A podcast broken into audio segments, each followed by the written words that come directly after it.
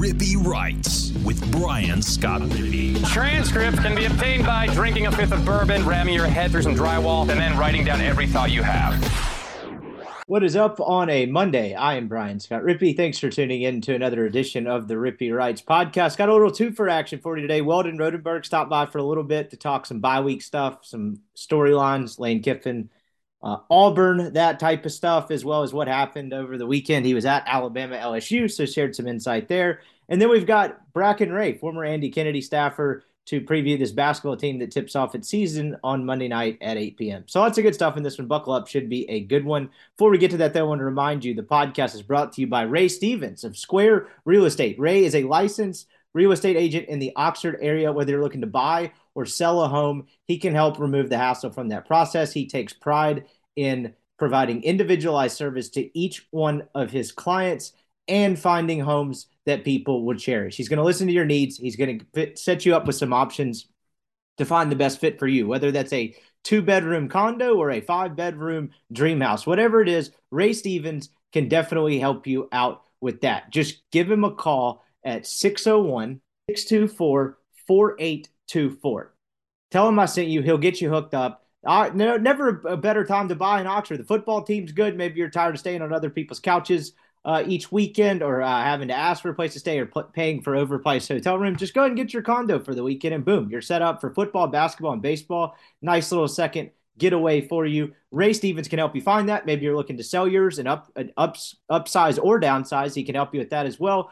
Whatever your needs are, check him out. Ray Stevens of Square Real Estate. That's at 601 624 4824. Give him a call and broker number 662 832 7777. Check him out. Podcast is also brought to you by Skybox Sports Picks. Who is Skybox Sports Picks? Well, glad you asked. They're the world's best gambling handicapping website, the inventors of the Skybox Matrix Interval and advanced modeling mechanism that has helped propel Skybox to the top of the sports handicapping industry. Skybox is on fire in the NFL right now, heading into last week. Don't have this week's numbers yet. They were 20 and 9 in their last uh, 29 NFL plays. You probably haven't gone 20 and 9. Stop paying your bookie each week. Sign up for Skybox. Go to skyboxsportspicks.com. Find a picks package, whether you, you can try it for a month, a day, a week. I'd recommend just going with the year long all sports access pass. And boom, you're all of a sudden much better suited to profit than you were five minutes before. They're going to send you the picks package in a nice little spreadsheet, color coded, different units on there, very well organized. And boom, you have a better strategy to kind of go up against the boys in the desert there. Check them out, skyboxsportspicks.com. Use the promo code RIPPEE, R I P P E E. That'll get you 20% off. All right, here is Weldon Rodenberg. All right, we now welcome on Rippee Wright's football correspondent, former Ole Miss recruiting staffer Weldon Rodenberg. He was on site at the uh, epicenter of college football this weekend. It might not have been the epicenter of college football that you thought of, right? Georgia, Tennessee. But uh, in terms of games of the weekend and what happened, you were down there in Death Valley for Alabama, LSU. There's really no other place to start. Uh, how was the weekend? I bet that had to be pretty enthralling, even though you're an undercover spy that had just had uh, just used to the uh, old fuel to the fire. How was it? No, I mean it was awesome. We we really went. Um, I have a good friend who had an engagement party Friday night, so we, we he had planned to have that party Friday night because he knew a lot of people would be coming in town for the Bama game, which was smart. Um, and I mean, it was an awesome weekend. It always is. I mean, tailgating was great. Um, kind of, kind of interesting. It, honestly, the tailgating was not as crowded as like the Ole Miss game was a few weeks ago, but uh, Saturday night in Death Valley, it's, it's it simply is different. There's a reason why they try as hard as they can uh, lobbying to get those games at night. Uh, stadium was packed, atmosphere was pretty incredible, uh, and really just an amazing game. Like we were saying, uh, before we started. I've been to, you know, growing up so many pretty incredible games. That was absolutely up there with one of the uh, one of the all timers. LSU wins or losses disregarded. I mean, it was just it was big time. Yeah, it was one of those things, and we were talking about this for before we started recording. So, like the nighttime cap, I had two TVs on, and because of what I thought Mississippi State was about to do with the whole Carnell Williams Auburn thing, I thought it would actually kind of be funnier, a little more significant if they lost. I kind of dedicated more of the volume, I'd say, toward that game while I had Alabama LSU on the side and I'm paying attention to it. But like, I kept thinking, okay, like I Alabama scores to go up 21-17. Like I think they got this. And then LSU answers or whatever. And I was like, then Alabama scores again. I was like, all right, they probably have this. And then it gets to overtime. And I'm sitting there thinking, all right, Alabama punches it in. They got a fortunate uh I don't know if it was holding or pass interference call. It sets them up by the goal line. They punched it in. I was It like, was, yeah, it was the controversial uh, tip or no tip play. Yeah, which was absolutely tipped, by the way. I don't know if you've seen the replay since. I, I don't know what was called or what they saw. That football was 1000% tipped, and you don't see this in professional football. I guess we can start there. if something happens in pro football and they review it, it doesn't always work out the way you think it will, but that's usually because there's like indisputable evidence or something. And it's like, hey, I don't know.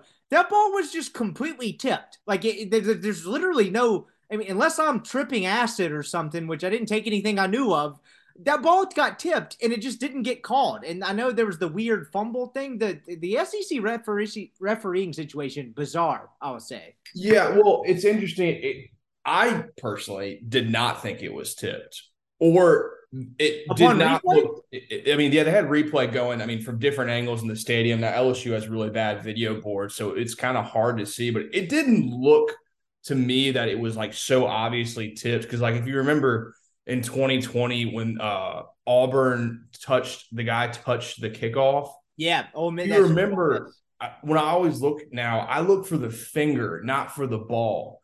And the Auburn guy, I mean, his pinky finger like went, you know, horizontal. Like he absolutely touched that football.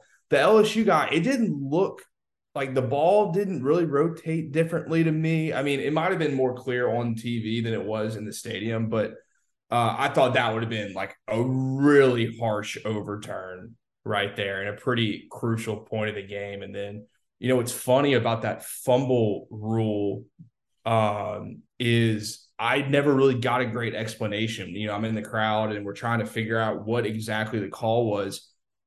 Funny enough, riding on the way home in the Packers Lions game, they had the exact Yeah. same thing happen where you know the defender or the off the offensive player touches the ball while his feet are out of bounds, therefore declaring the ball dead. I mean, the odds of that happening two days in a row is is crazy to me because I honestly did not know that rule. Um, in the you know the flow of the game, I had never heard of that, and when they were taking so long to uh, review it, because I mean, it was a long review. It was like five or six minutes, TV timeout, and everything. You know, the crowd's getting a little restless, and I'm like, I don't know what's about to happen, but they're about to turn this over, you know, to Alabama. And I, I don't know what the rule is going to be, but they're taking way too long for this not to be the case. Um, so I, I, they refed a pretty good game, in my opinion. I think they had two really close, really weird calls that may have made it seem a little odd, but uh, I I thought officiating wise, it was pretty good. Yeah, maybe we saw it differently then. Now, granted, I didn't go back and look at it today. There had been a quite a, I- say quite a few, maybe uh, one or two Coors Lights flowing by the time that uh, little tip pass had happened. But I'm just sitting there watching on TV, and I don't really have a rooting interest. Don't get me wrong. In the back of my mind, I would prefer Alabama to win to make next week's game, you know, more directly significant. But I don't Sure. really care, and I'm kind of more interested in the fact it's like, is Alabama really going to crumble in this sense? I just thought with the way they showed that replay and the way the ball was like revolving before that, there seemed to be, and maybe it was slight, like a slight just change of course where it goes up and it doesn't rotate as well. And to Yeah. me, in my mind, you know, a couple of beers deep, I'm like, that thing that got, that got tipped. It did. Maybe it wasn't obvious as obvious in the stadium, which Well, is I think the whole point is that we're having this conversation, yeah, not exactly. what what really happened. So I mean, them changing that call would have been like, I mean, it would have made really no sense to change it. Yeah, right. And so like maybe maybe that was the case, but like and then I'm sitting there thinking, okay, Alabama's all right, they got it. You know, shorter field. Uh, For whatever reason, in the back of my mind, I'm thinking, all right, well, whatever Daniels' scrambling ability is, you don't really have to worry about getting beat deep. So I'm thinking, all right, I think Alabama finally has this thing. Boy, was I wrong. Daniel scrambled the first play he gets in. At that point, just crowd wise, just give me kind of an inside feel of what's happening in the stadium. Did you think they were going for two? Clearly, with this rigged up overtime now that we have after two overtimes, it turns into a two point conversion fest. I can't imagine any coach like worth his salt wants to be like, you know what? we're going to kick the extra point here and go to the two point conversion fest. Clearly, that wasn't the case. It was the first overtime. But I'm just curious like, did people think they were going for two? What was kind of happening in the stadium? Oh, I saw it immediately. I mean, when they scored the touchdown, uh, Kayshon and uh, Dre Jenkins like ran onto the field. I mean, he he had it called from the second they scored the touchdown. Um, and I, I mean, hindsight 2020, I, I, thought it was the correct call no matter what happened. I think I, th- I think that's correct too. And I know people everyone has their very old school thought process about going for two to win the game. There's some people say you do it only when you're the underdog. There's some people who say you only do it on the road. Um, but Brian Kelly's explanation explanation at the uh, after the game like, made perfect sense. He's like, "You look, we had a play we had not run all year, so they were not going to see it. We wanted to end this game with the ball in our hands, with all control of what was going to happen. Uh, we really liked our play." Uh, really thought it was going to work. We were going to run it no matter what. It, that, that was what we were going to do in that in that position. You know, I guess they had talked about, you know, in some sort of situational deal that that this was the their this was their two point play. If the opportunity came to run it, they were going to run it. And uh, somebody did some really really good football research. And I don't know if you remember this game, but uh, Everett Golson and Notre Dame playing Florida State probably I think in 2015 in a uh, in a classic, uh, Brian Kelly Notre Dame run this exact play, and it gets called for a pick. Whoa! If you remember this, I don't okay. know. Yeah, and uh, gets overturned after they score, and then they don't get it, and they end up losing to I believe that was Jameis Winston's second year at Florida State. I could be wrong; it could have been a year after that. Uh, exact same play.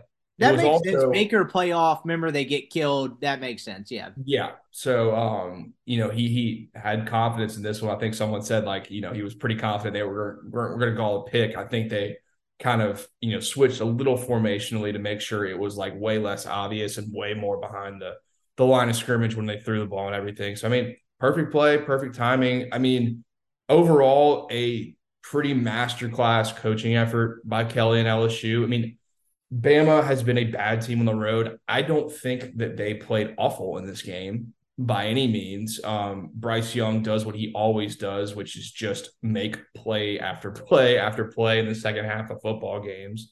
Uh, LSU simply won. I mean, they were game from the beginning. I mean, you they came out, kicked a field goal, go up 3-0.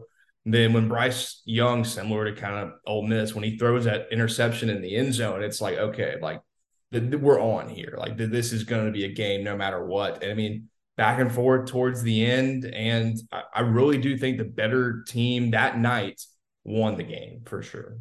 Well, yeah, and that that to to to speak to the two point conversion part of it too is like I didn't see Kelly's explanation, but you think about it.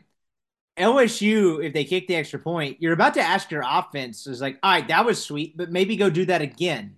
Like not maybe right. you're going to have to go do that again. And you know when you have a player like Bryce Young for Alabama on the other side of the football who kind of just willed his team to victory. Um, I say victory, willed his team into that game and kept making plays after plays to set them up with the chance to win the football game. You're just playing with fire. So I agree to wholeheartedly. Again, hindsight is 2020. I don't think my uh my thinking would have been any different had they not gotten it. But it's like I don't want to see that guy touch the to football again, particularly not when it turns into a two point contest, should we let up another touchdown. And so, you know, after that, you have the Daniel scramble. Like, can you ask your offense to go do that again? My answer would be no. And so I thought that was the right decision. And then on top of that, too, like to speak to the larger fact of this game and what it means for the SEC and all of that, I think you're right. I think the better team that night won the game. I mean, I think one of the stupidest lines I've written this year, and I don't think it was necessarily stupid at the time, was like, Ole Miss is a better football team than LSU is. I don't know if that's the case. I would actually say that's probably not the case now. I would say it's not the case. Yeah, I mean, he has those guys playing very good, and it's crazy in this like modern college football age where you see LSU versus Florida State, and you're like, my God, are these guys going to win five games? Like, what the hell is up with this? And then five weeks later, it's like, wow, this team has it really going on. And I, I guess to formulate that into a question, to speak in the Alabama aspect of it, Bryce Young made a ton of plays, and to what makes this Alabama team different is there is no like on third and 12 where you're like, all right, you finally got them in a good spot. Oh shit, like Jeudy, Waddle, someone's going to get loose. Not only going to give up the third and 12, and you don't feel great about that, you're going to give up 35 yards. There's none of that. Every time LSU got into a third and long, I was like, wow, they've stopped them. Like they're going yeah. to do this. And as Bryce Young did as much as he could, but that that to me boils down this Alabama team. They don't have the playmakers to do what they've done the last four years. No, I mean their offense. I mean, anemic might be a little hyperbolic, but they it's they are incredibly yeah. uh, average. That, that's not the best word to use, of course, but they're they're very average. I mean, they have a Ferrari and a running back, and they just can't run the ball. I mean, they just did not run the ball at all um, last night. The, they had only real passing success was him and uh, McClellan in like an angle route out of the backfield, and that that killed LSU a few times until they finally adjusted to it. Uh, the receivers, man, they're just so not scary. I mean, they, they do not, they did not scare LSU's DBs, who like, I mean, they're pretty good. They're not, you know, incredible DBs, but Alabama's receivers just were completely ineffective. And then uh, I mean, Bryce had to literally survive seven sacks to kind of get that offense going and make that incredible play down the sideline. Uh, they're just not creative. I, they don't get Gibbs the ball in advantageous situations. That'd be uh, about all, run my offense through. It's like that. That surprises me week after week. It's just bizarre, and maybe it's a Gibbs thing where he he can't have that many touches because he's you know whether he's injured or this is not the kind of back he is, but every time he was in open space, he was making guys look silly. And they just didn't give him that many opportunities to do so. Um, the offensive line is not dominant. Uh, I think LSU has a really good defensive line, and then we'll talk about 40 here in a second. Um, but I mean, they just, I mean, they lost. They had another game where they just didn't play up to Bama standard on the road. This is maybe five in a row that comes to mind. I mean, they just have not been a good team on the road. They they tried to close them out, they couldn't do it. LSU, I mean, just freaking down their throats to go up again by three. And honestly, they were lucky to even get the field goal. It looked like it was shanked from my point of view, and then of course it like kind of dribbled in. Um, but I think L- LSU's decision to go for two was finally that that offense was rolling towards the end of that game. LSU's defense was getting tired. I mean, they scored the touchdown to go up four. They drive back down the field again to tie it. And then in overtime, they drive back down, you know, it's 25 yards, but they drove with semi ease despite that play and to score again. I mean, it, you knew what was coming if they didn't score. LSU didn't score a touchdown in that second overtime. So I think situationally it all made sense. But Bama, I mean, well, they're done. I mean, that that's their season um, in a nutshell. So I'll be looking forward to fade them in whatever BCS bowl or access bowl they end up in. But they're they're done. And to speak to a recruiting piece of it is as someone I saw on Twitter who I don't necessarily love, but made a decent point, I'd say, regarding the Alabama thing and regarding the receivers. And it's like it's one thing to continue to stack on four and five star receivers, but Alabama had this run where they turned into, you know, um, Calvin Ridley, um, uh, Jerry Jeudy, uh, DeVonta Smith, DeVonta Smith, Waddle. Jaylen I mean, Waddle. all of these guys. And it's one thing to have guys like that, but to continue to expect them to be what those guys became in that short amount of time. I say re- unrealistic. I don't know if that's the right way to describe it, but that seems like what the hiccup is with this Alabama offense. You mentioned the fact that they've gotten uncreative there's probably a piece of Bill O'Brien. I know he hasn't been there that long. It's like, well, we got playmakers down the field. It's like, well, actually, do you? Like, you know what I mean? There's no, I mean, they they had to portal for two guys who have been complete non-factors and Burton and uh, the other kid, Harrell, I think is his name from Louisville. I mean, he hadn't even played. And then Burton is a complete zero out there. He he was a pretty good receiver for Georgia nothing on this team. Uh, and you think about the portal last year that somewhat delayed this is Jameson Williams, who was awesome. Like right? Oh yeah, I forgot about his ass. I mean Henry Ruggs too. I mean they they had an incredible run of receivers. Um, so you kind of you know expect to continue that can to continue, and uh, it has not. I mean in college football these days. Uh, Ole Miss being the bizarre exception. I mean, if you don't have elite wide receivers, you're not going to be an elite football team. Um, and that's kind of just begun to show up week after week with Alabama this year. I think it was something that we just assumed that these young guys they had would just step up and be studs, which I think is a fair assumption considering the context of what that program has been over the last four or five years of that position, they have not been. It has stifled them dramatically. It really has, and that I think that was on display, and you could kind of see the tea leaves of that kind of tinkering and tinker. I kind of, you know, okay, maybe here's a hint, here's a hint, here's a hint, and then it finally kind of came up to bite them again. And so LSU wins this football game, and it's a down to, to spin this into an Ole Miss perspective. That's actually a huge downer for Ole Miss. That was a huge, huge loss for the Ole Miss Rebels on Saturday night because look, they kept playing the graphics on television. I'm not the biggest math numbers nerd guy but basically, if it had Alabama won, they had like an 86% chance to win the West, right? Beat Ole Miss. You get it. They're going to win the West. LSU now it's like 84% because all they have to do is beat Arkansas and beat the corpse of Texas A&M and they're going to win the SEC West. And like, you know, Ole Miss has the loss and they feel like they're in pretty good position. And now an LSU team that I don't think anybody expected to beat Alabama, right? I mean, that line's 13 and a half all the way till closing kickoff pulls this off I guess to start, we'll spin it this way: Do you think LSU wins the West? Do you think they get through uh, Arkansas and A and M? My my, I'll, I'll I'll lead it off. My short answer is I think so, but I wouldn't discount them going to Fayetteville. I think they do. Um, I will say the opening line for LSU Arkansas is LSU minus three and a half.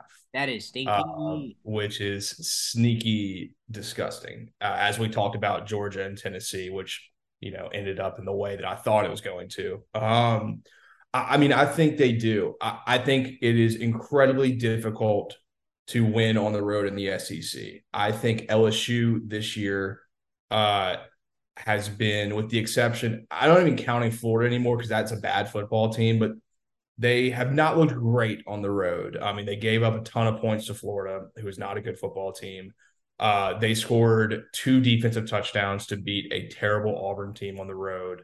Um, and then was there one more? I mean, you can call the Florida State game a road game. It, it's a really yeah. just a home neutral game, and uh, that was not an impressive performance. Uh, so it's it's incredibly difficult to win. I think the two teams they're playing uh, are in the opposite direction of them. It'll be really interesting to see what Arkansas looks like next week after their uh, cataclysmic defeat to Hugh Freeze and the Fighting Flames. Um, and then A and M, uh, honestly, credit to them for the way that they played on Saturday. Um, but that that team is an absolute shell of themselves, and who knows what the mindset of those kids will be uh, Saturday after Thanksgiving. So yeah, I mean, I I, I think they will take care of business. I I, th- I do believe they're going to end up winning the West. Um, and then there's a broader conversation to have maybe next Sunday if Ole Miss beats Alabama on, you know, what this season means for Ole Miss and like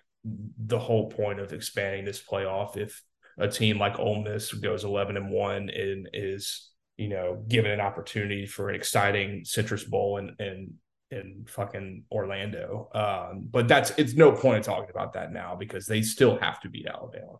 Yeah, no, that's absolutely they do. And like, you know, catching Alabama off a loss doesn't usually work out well for teams, but it is a fascinating dynamic. We haven't had this sort of dynamic really since you and I were, I don't know, seven, eight years old. I mean, there's probably been an instance that I'm not thinking of that happens like this where it's like the West is actually wide open.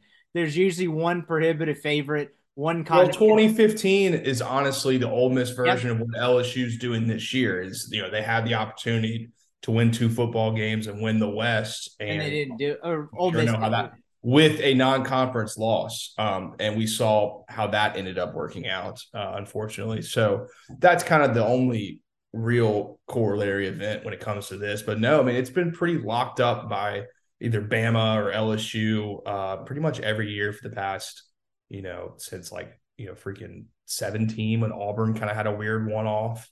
I mean, yeah, it, has been locked up. That's what I was getting at. Is like there's a like there's always been one kind of lockstep contender and then someone that can maybe challenge for it and you catch a weird year and maybe that team or a third team challenges for it and now this like lockstep contender is pretty much done um i guess they could get into a weird three-way tie if they beat Ole Miss and LSU loses i don't know how that works i would imagine LSU would still go but point being is like it's wide open for the first time in quite a long time. And like I know Ole Miss people are probably sitting there listening to this, kicking themselves to some degree because I mean, look, they had a chance to win that game in LSU. I know it ended up 45 20, but you're up 2017 at halftime. You get a stop to start the third quarter. Like you had a chance to impose your will on that football game, and you didn't. And so, like, I guess to spin it out of the Alabama LSU conversation is just like, how do you approach this if you're Ole Miss this week? I mean, clearly it's a massive football game. You need to beat Alabama to continue to keep your hopes alive but it almost feels like half of this balloon has been deflated by the fact that Alabama was incompetent, which is such a bizarre place to be.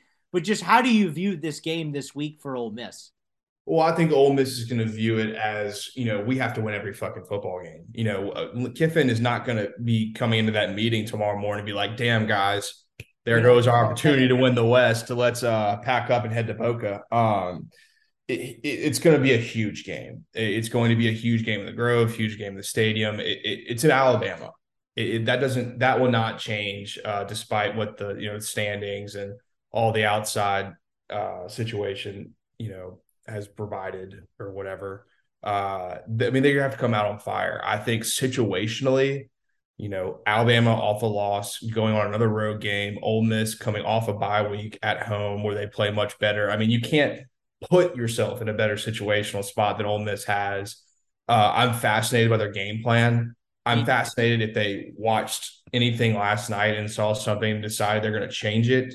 Um, I, I, think if Bama this year has shown you anything, is that if you can stop Jahmyr Gibbs, you are going to have a chance to win the football game. And I don't know. I just don't know if Ole Miss is going to change their three three down lineman look the bend don't break. I don't think it works against Bama because Bryce Young with time is going to kick your ass. I mean, it's just a fact. LSU really got to him, really forced him off his spot. I mean, it, it caused a, a, turnover. It caused multiple three and outs. Um, I mean, I just don't know. It's a it's gonna be a fascinating chess match. It's gonna be fascinating to see, you know, kind of what these Bama players are, you know, what their attitude is toward this game. Is this you know, a Will Anderson, Bryce Young kind of swan song, you know, let's let's go out on top? Is this a let's get our NIL money and uh, start working towards that first round deal conversation for some of these guys? I doubt that. This this is Alabama. You know, they're they're wired completely differently than most most programs. Uh, it, it's very very fascinating. Uh, it's a very winnable game. Uh, I, I don't know if I'm going to call it a Ole Miss. I think they're going to win, but it is a winnable game. Whereas you said before the season, this would be the one where you're like, yeah, I could probably chalk that one up as an L. Uh, so I mean, it's it's a huge game, no matter what. Yeah, and then I hate to bring in like in to get people's hopes up, but you've worked inside a program. You kind of understand how the dynamics of a locker room and a building work. There is a chance before that game or 35 minutes into that game, a score gets posted that's, hey, Arkansas 20, LSU 17. like, you know what I mean? I don't necessarily yeah. think it happens. I think LSU wins next week. I'm not necessarily trying to get Ole Miss people's hopes up. The reason I asked this question is, does that change anything that happens on the field at that point? Because this is like, do you see this more in professional football? Right? When they're kind of going down to divisions or wild card spots and stuff like that. And like we asked them not to show it in the stadium, we play our game. It's like, well, when you want to know whether you're going to the playoffs or not, how do you think that dynamic actually would work? Say hypothetical Arkansas were to win. Do you think that changes anything at all on the sideline? Blah blah blah. Whatever. Just your best guess. I mean, I would hope not. I would hope you're so focused on the Alabama game. I mean, it's not like the players are there in the locker room with the LSU game on. I mean, I can I can guarantee you that. Yes, I don't uh, think that. I mean, it's going to be a massive recruiting weekend. I would imagine. Uh, two thirty is pretty good for that, where you can get a lot more kids in because they don't have to drive so early in the morning. So they're going to be coaches will be handling recruiting and everything my guess is they don't even see the final score. Now, maybe it trickles its way from the video board or everything, and then the stadium, you know, can explode if that, you know, happens to be the case. Uh, but I don't think there'll be too much of a change. I don't think it'll affect the outcome, uh, or not the outcome, the demeanor of the players, the staff. Uh, if anything, it'll be more of a fan thing uh, to kind of see how that ends up. Because I would imagine uh, it'll still be going on at least late in the fourth quarter once L- uh, Alabama Ole Miss kicks off. Uh, so I, I, can't imagine they're gonna be too focused on it. And that's uh I mean, as we get into this game this week, I guess we'll hop around the SEC in a second. You know, we talked about this line. What we talked about 14, 15 and a half. You tagged me in something on the message board this week where like uh FanDuel or something had it open at 14 and a half. The main opens I saw today, of course, off the Alabama loss, right? This was pre-Saturday. So when you were like 14, 15, like that's kind of we're like, all right, that's right in the neighborhood. It's not going on down to like eight and a half or nine and a half. Have you seen this yet? It's around like nine and a half to nine points, and it's a lot closer to eight than it is to 10, depending on what book you look at. What do you make of that at all? Do you think that's just off the Alabama loss? Curly, it's not anything Ole Miss has done, but I did find that a little bit surprising because I still do think this Alabama team, as constructed, is probably 10 to 15 points better than Ole Miss is but then you get a loss and all of a sudden it jumps down to single digits. I'm not necessarily giving anyone gambling advice here. Look at Neil's picks. I think it went over this week, just bottom out for the season. Been a lovely trip on uh on that ride this week. But I guess my point is is like what do you make of that at all? Like do you think they think okay, Alabama has more flaws? Like what do you think is it went into that gigantic line drop about 6 points based on one loss on the road? Uh, I see 12. I, I wanted to Okay, 12. so it's back to 12. So I saw nine and a half on two books, and that again, okay. vary anywhere else. I'm not saying that's the absolute line. Twelve actually feels a little bit more in the middle. So maybe it's gone to twelve cents. That makes a little more sense. But like, just what do you make of the drop, if anything, in general? Is it just strictly off the loss, or do you think? oh no, you're right. This thing did. This thing did. Yeah, it's moved uh, a lot. This morning, I guess is today the sixth. Yeah. Yeah. No, this morning it was at like nine and a half, eight and a half. Oh shit. See? Yeah, no, because it opened 14 and a half was like the first preliminary line, and then it was at eight and a half um, last night, actually. And then it's kind of bounced between nine and a half, 10 and a half, and now it's it's kind of settled at 12, I would say. Um, it, it's kind of around where I thought it would be. Um, I think it is a lot of situational betting. It's just looking at the travel, looking at the byes, looking at the health, looking at the mindset of the teams. I, I predicted it would be somewhere between 13 to 14 and a half, and it's a little lower. I would imagine that's just due to the loss. Um, it's kind of a buy low spot on Bama if you want them. Um, to, to me, just knowing the matchups in this game, it doesn't necessarily make me feel a whole lot better. Uh, if this thing had opened up at like six or seven and stayed there, then I'd be like, okay, you know, game game on. It, of course, LSU was a 13 point underdog, so it, game is still on. Um, I think it makes a ton of sense. I, I think they're going to have it pretty close to direct. It'll be interesting to see where the money comes in, and you know, like I talked about last week, nobody knows why lines move the way they do. They can tell you, you Only can make your assumptions but nobody knows unless you work for a sports book. Um, it, the capping is literally looking at those numbers and making an inference and figuring out what you like compared to what you don't. Um, I mean, it's going to be an awesome game. I think it's going to be awesome. I I just don't know um, how much of a emphasis I put on the line being a little bit lower than expected. You know, towards Ole Miss actually winning the game and we got a week to talk about this and kind of what will happen and what won't. I'd rather just bounce around the SEC with you because it was a strange, I say strange weekend, strangely impactful weekend. You know, there's a lot of weeks we've done this for what nine, ten weeks now, and I'm sitting there thinking, oh, are these guys good or do they kind of suck? Like I would say that about ten of the twelve teams in the SEC. I feel like I kind of know now. Um, and we'll start with the, uh, I guess, the other constellation that should have been the game of the week is Alabama, or excuse me, Georgia, Tennessee. Um, I know I don't know how much you caught of this because obviously you're going into the stadium at some point, but it ends up 27-13. That game was not as close as the 14 point final score. Uh, Tennessee just couldn't block um, Georgia defensively. And I guess that was the whole hang up in this whole line. Remember that opened at like 11 and a half and we're sitting here on this podcast like, wait a minute, what? Like, how does that work? Well, it dropped down to like eight. It kind of stayed around there. And it turned out to be kind of true that that potent Tennessee offense could not block Georgia's defensive line. And when Hooker was lot, under a lot of pressure, those kind of tempo, quick hitting decisions didn't really work. I mean, that's the slowest we've seen Tennessee go all year. And that's because you're starting second and 12, second and 15. They could run the football on top of that, What did you make of this game? I don't necessarily know. Everyone was doing the whole, well, Georgia's just an unbeatable like thing. Like they're clearly the number one team in the country. I don't know if I abide by that rule because I've seen Georgia in other spots, but this seemed like a much better matchup for the Bulldogs than maybe we gave it credit for. Yeah, I think a lot of this game uh, came down to this was this is Georgia's game of the year. Uh, I mean, looking at their schedule so far, uh, they I mean have been challenged here and there uh, a little bit more than maybe they expected, but it wasn't you know, let's load up. We're throwing all our bullets out there. It's go time. And this was that game for them. It was at home, 230. Tennessee is the most hyped team in the country, number one.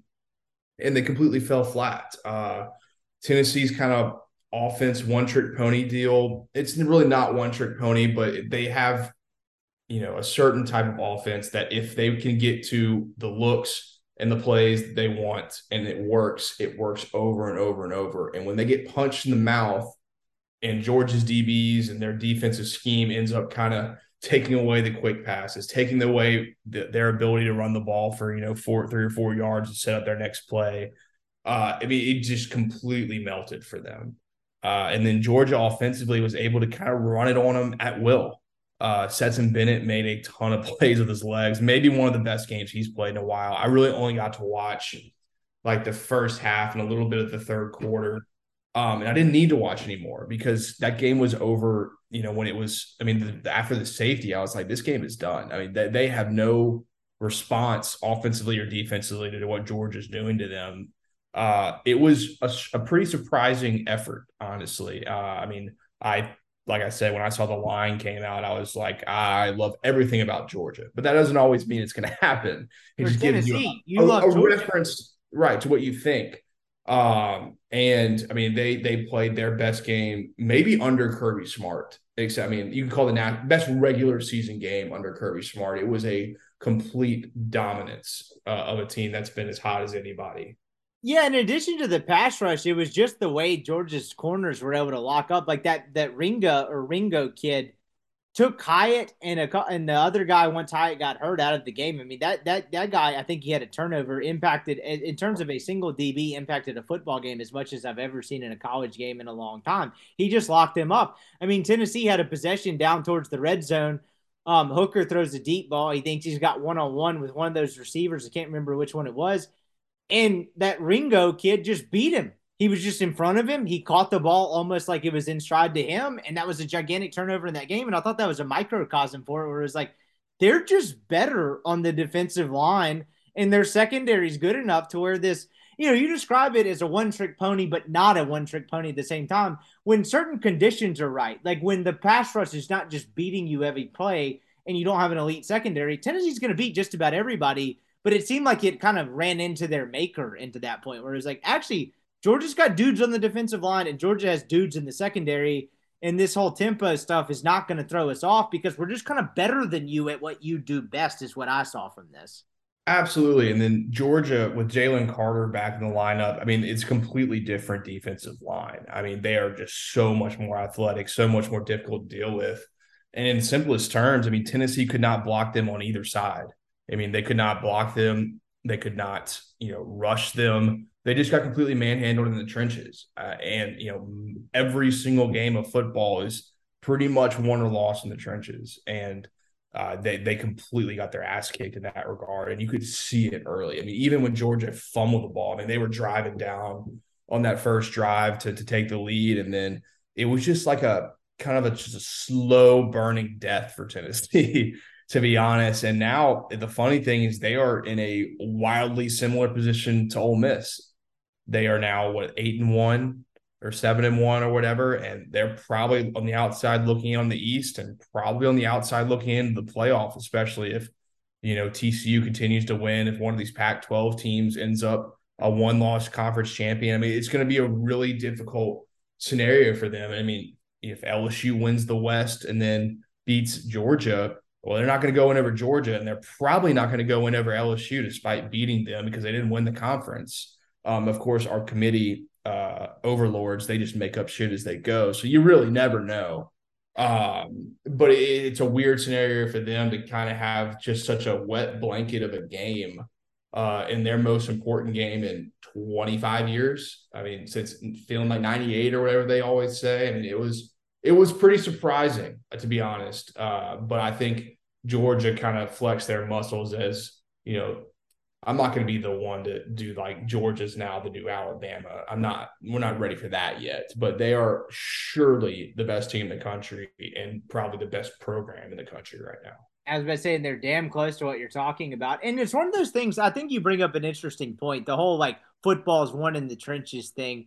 Like everyone hates hearing that cliche, but Ole Miss has run into this multiple times throughout the few losses they've had during the Kiffin era. If you get beat on the offensive and defensive line, I mean, LSU is a prime example. Like skill position wise, like again, LSU has pretty good receivers, don't get me wrong, but like it's not like they're just a huge mismatch for Ole Miss, but it's it's one of those examples of like as cliche as it is, if you can't win on either side of the line of scrimmage, you really have no hope. Even if the other team is worse than you, if they're kicking your ass on the offensive and defensive lines, you're in a world of hurt.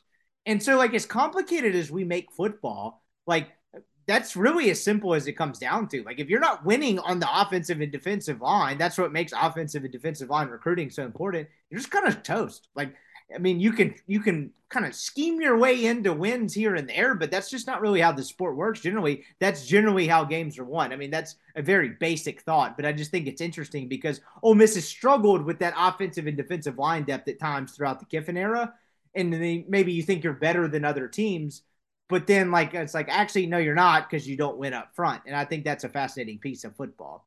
Absolutely, and and we have you know so many mobile quarterbacks in the league now that it can attempt to nullify yeah, that exactly. issue but it's just a band-aid fix. You know if, if it's all game long that will eventually wear out and it, it will not continue to work in your benefit.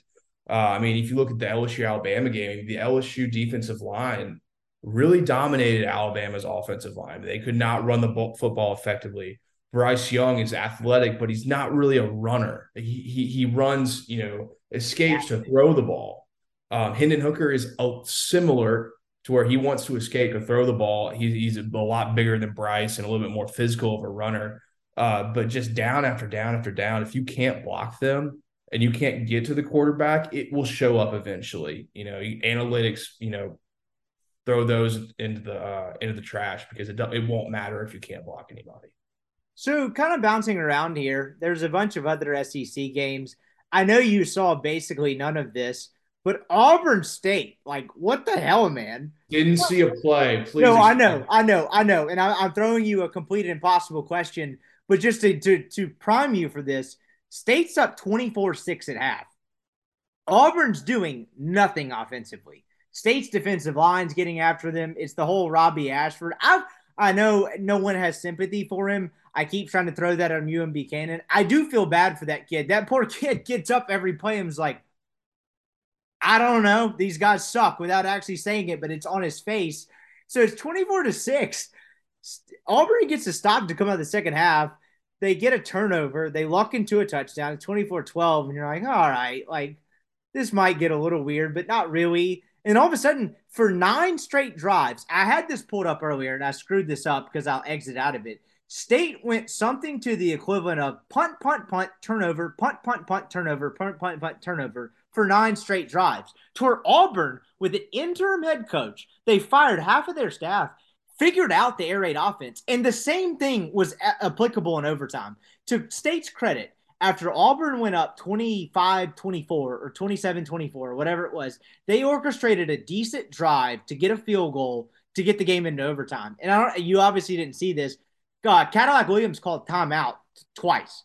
So that poor kid from state made a 45 yard field goal three times, which credit to him, nuts a steal. Like, you know, impressive. Oh yeah, he makes it twice and he keeps calling timeout. I didn't, I didn't think Cadillac would call it the second timeout because it's like he got 45 seconds. You're like, hey, you need to go get down the field, maybe try yourself.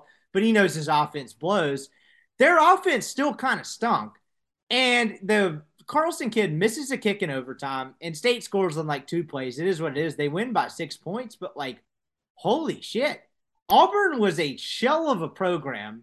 The only thing they had going for them is the fact that they have this legend of the program going for them as a head coach.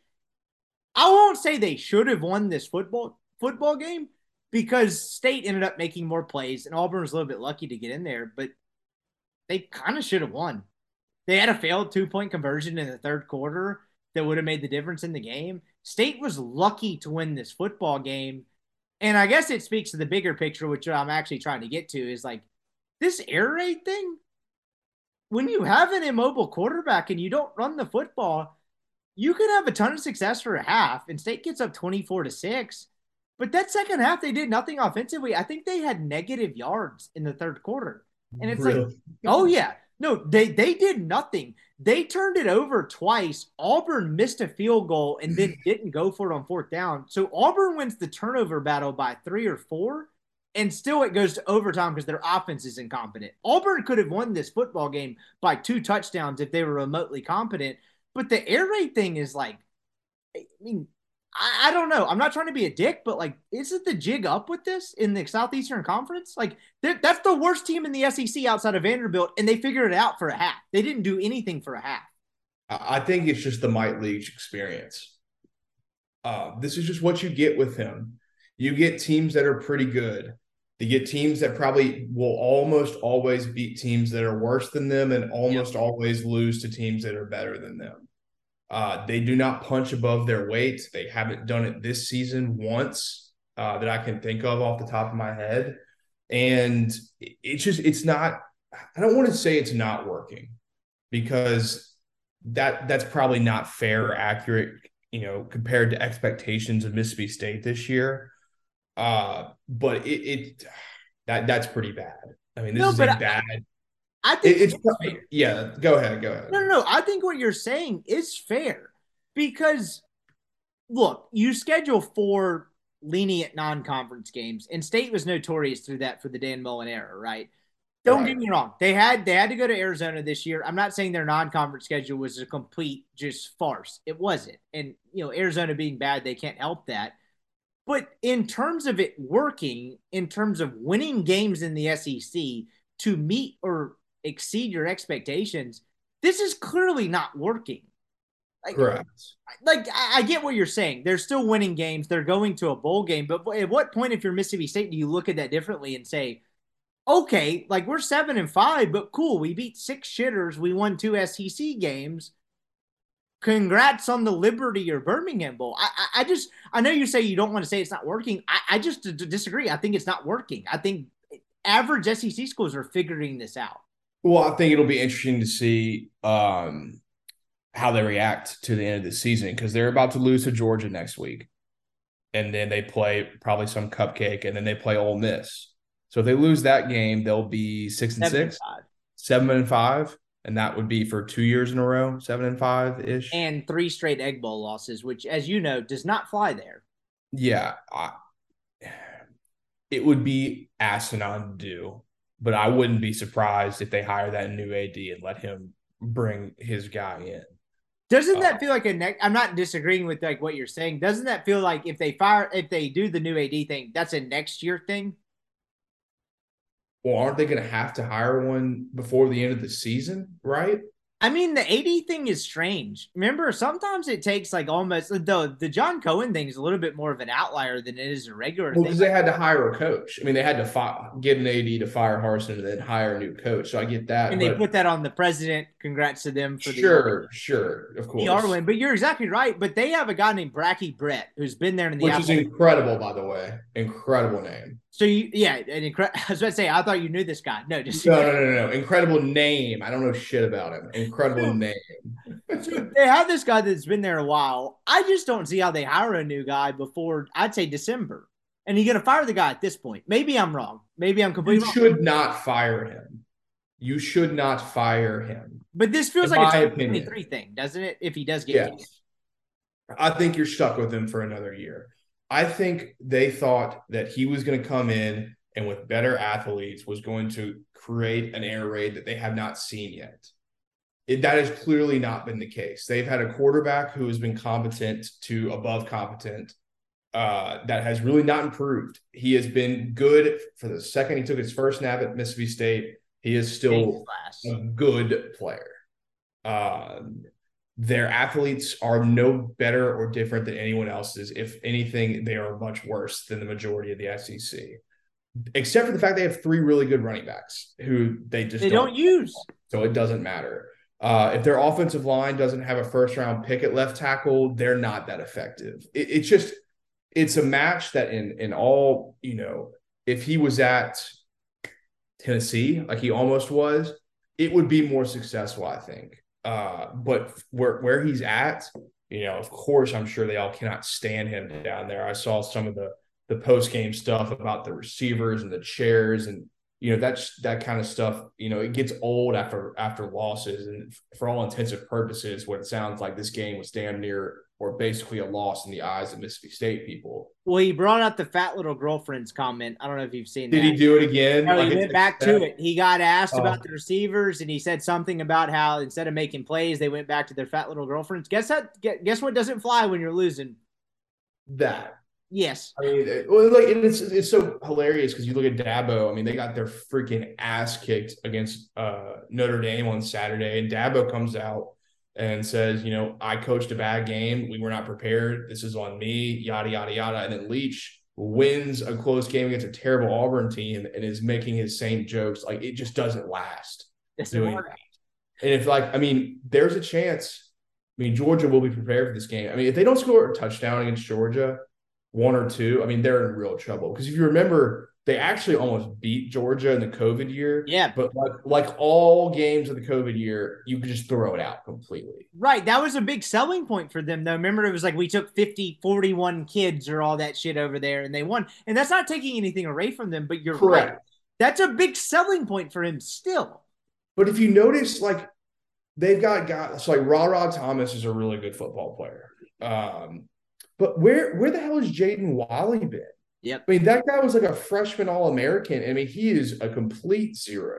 They lost another kid to Tennessee. Who was that? Remember that? Uh, I forget who it was. He hasn't made a huge impact. They had a decent wide receiver. They lost him to Tennessee after last year. I forget his name. I'm derailing your thought, but the point being. Oh yeah, I remember who you're talking about, but it doesn't really matter. Well, what I was going to ask you is, is the whole selling point for State was like wide receivers are going to love to play in this offense. It does not seem like wide receivers love to play in this offense. I don't think that they do. I mean, it's it's not. It's such a dink and dunk. It's, you're not making plays. It's just it's so coordinated and it's so mathematical that it's just not the same. I mean, Malik Heath has been, you know, wildly better this year and in, in Kiffin's offense than I think he ever was at State. Now he had his own issues that are kind of off the field and, and you know makes things a little bit more difficult to kind of get a true understanding of what was going on. He was a long time Facts are facts. I mean, I mean, he has just been a better football player here, um, and I just, I don't know. I mean, what is your expectation at Mississippi State? Is it the same as Ole Miss? I, I think Ole Miss with Kiffin, their expectation is is completely different. State may want to be the team that wins ten games, and honestly, roster straight up has the ability to win nine or ten games. Mississippi State has a good defense. It is not a great defense, but it is an absolutely a good defense run by a really talented defensive coordinator. They have an offense that is that is working and not working at the same time. It's it's I can't I don't want to say it's not working because they put up numbers and they beat teams they're supposed to be. You can say it and that, that that's fine. And I don't I don't necessarily disagree with where you're coming from. Uh, but it's just it's like expectations compared to results wise they're they're a seven and five, eight and four program. By the way, Ole Miss is not far from that. Yeah. You know, they're not far from years of being worse than that. So it's not, you know, me puffing out my chest. Like I always say, I, I Mississippi State to me is just not. It's not. I don't have the same feelings most people from Mississippi have. I'm from Louisiana. I just I love beating them. I don't have any friends, any connection to that place. It doesn't. I'm not saying this coming from some like Ole Miss fan perspective. I don't care what they do. I, it just doesn't matter to me um, well, as much as like beating LSU would. Uh, they just it feels like they're just going to be fine and they're going to continue to be fine. I, I just that's it for them. That's it. Well, I thought one of the early days of this pod, one of the interesting points you made, um, among many, was the fact that in this got on the message board was the fact that we were talking about recruiting and we were talking about something else, and you were like, "Look, like Ole Miss has been kind of mired in this whole Ole Miss versus state thing, mud dragging, and now they kind of finally risen above that. And it's like you finally realize like Ole Miss has a higher ceiling than state. And I don't want to put words in your mouth, but that was basically what you're getting at. It was like they're more attractive as a program than Mississippi State is. And I don't want to turn this into that kind of debate, but when you talk about expectations for both schools in the state, it is very interesting how these schools have diverged into two different paths once the you know focus on the program of the egg bowl has gone past the fact of this is the world's biggest clown show and we just want to win this trophy if that makes any sense a hundred percent mississippi state through the years has been a better development program than Ole Miss. That that is a straight up fact. But just their upside, their ability to recruit out of state, even some years the ability to recruit in state, it's just not the same. I mean, they Ole Miss has only shot themselves in the foot to not have achieved more than Mississippi State throughout the years. That that has been the, it's them fighting against themselves, not state doing anything or everything to, to, to figure it out. I mean, obviously the NCAA stuff, blah blah blah. I I don't care about that. Ole Miss, if Mississippi State's the biggest game on their calendar, it's a problem. It's a huge problem if you want to get where to where you want to go. I mean, Ole Miss is able to recruit nationally to an extent. You know, it's it's not Notre Dame, it's not Alabama, it's not LSU, but they can get players from places where like Mississippi State just simply doesn't have the brand attractiveness to do so. They aren't going to go into Dallas and Houston to get players. They aren't going to go to South Florida and get players. You know, they're going to get guys from Louisiana that LSU doesn't want. They're going to get their fair share of elite players in Mississippi because it's just always how it is. And they'll go to Bama and Tennessee, and then they'll develop those guys, and they'll be a good program with years to, you know, like we've seen, be much better than good. But I do think where you are right is that the air raid, that that that, that margin for error is now so much smaller because if you don't you know get the guys in that you know buy in and that develop correctly then you're just kicking yourself in the face basically because your your scheme will never evolve and the players that are in it will never really develop especially on the offensive side of the ball the way that you would like to see uh, because of just that's what they do now. And i think they're stuck with it. The fighting hugh freezes get a win at arkansas I uh I didn't watch a ton of this game. I uh it got up 21 to 3 or something at halftime and I was like, "All right, I'll give this some second TV treatment." And I got to say, Liberty just kind of kicked Arkansas's ass. I don't really think there's any other way to describe what happened on Saturday. And then all of a sudden I'm thinking, "Wow, this Liberty quarterback's pretty good." And then Hugh Freeze after the game goes, "You know, that's our third string. We've been down a lot of people this week." And I'm sitting there thinking, "Holy shit. Like what? What?" like, how does this work? Um, did he win the Auburn job by uh by doing what he did this weekend? I mean, the the guy that was the AD at Mississippi State that was working to turn in Hugh Freeze at Ole Miss and that was present at the NCAA meetings is not hiring Hugh Freeze at Auburn.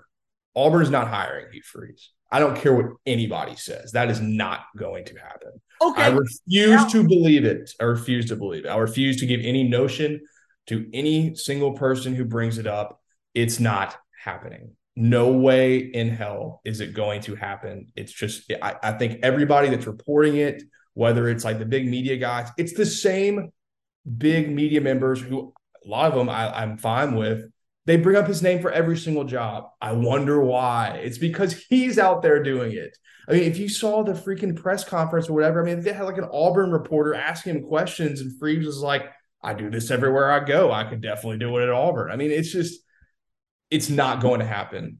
So zero, I give it a zero percent chance. All right, I'll counter this, and I don't necessarily believe this to be the case by any stretch. I'm playing 100% devil's advocate here. One, sure. the whole NCAA thing was more Mullen driven than it was anything else. It started with Scott Stricklin more so than it did John Cohen. Fair, very and fair.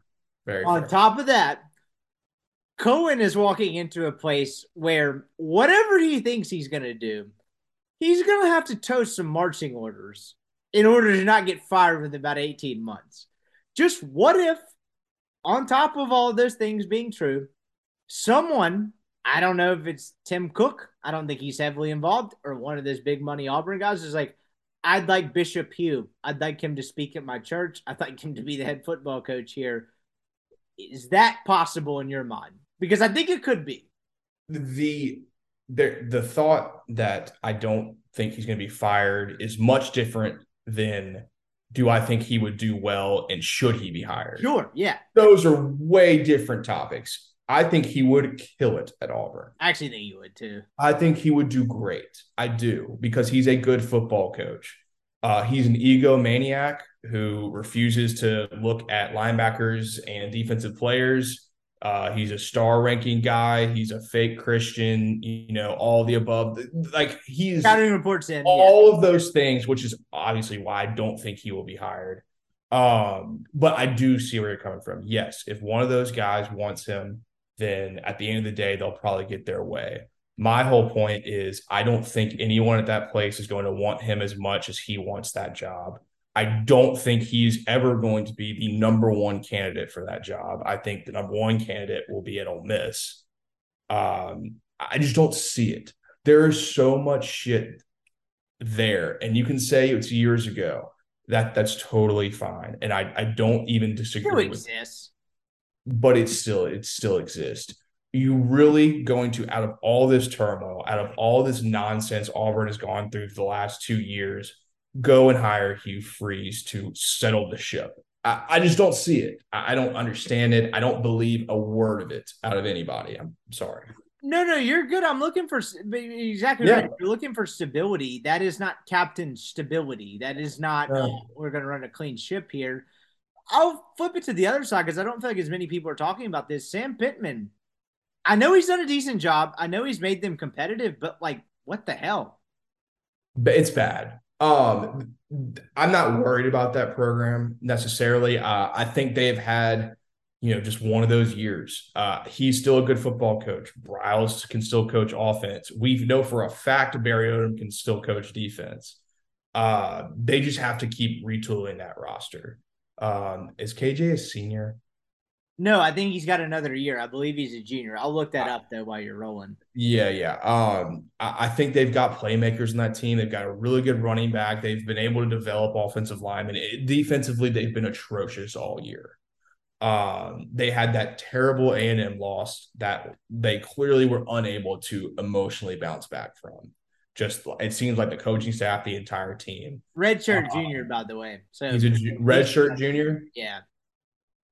So maybe you get him back for a year. Maybe he tries his hand in the NFL as a tight end. Of course, I'd come um, back if I were him. I'd probably come back if I were him. Uh, but then at the end of the day, it's like you know, what's your NIL money compared to you know being a fifth round quarterback? I I don't know. That's it's hard to say. Um, it's just been one of those years. Uh, I think that they are going to be fine in the long run. Uh, they've just got to, I mean, they're going to have to hit the portal like they did this year again to kind of attempt to retool that defense. Um, I think while Briles is there offensively, they will be competent, but they sure as hell didn't show it today. Uh, that was a pretty big uh, laid egg there. Uh, I'm not pressing the panic bucket button on them at all. I think you've seen that they're capable of being a good football team, and I still think they're not even that bad. This is just this is like just a weird, it's a weird outcome. It's just a fact. I mean, it's just a bizarre outcome. Uh, and it's kind of put a pretty, uh, you know, negative outlook on their season. But I think as a program, they're in a really good spot still. I buried the lead in some senses. Um, kind of going back to the Ole Miss side of it. Do you think uh, Lane Kiffin would take the Auburn gig? Uh, do I think he would? Yeah. Yeah. Do I think he will? I have no idea. Do I think he would? Absolutely. Yes. Do I think he will? I think that is a much more complicated question. If Auburn comes out and provides a contract of like 10 years and 100 or over 100 million That's where I sit too.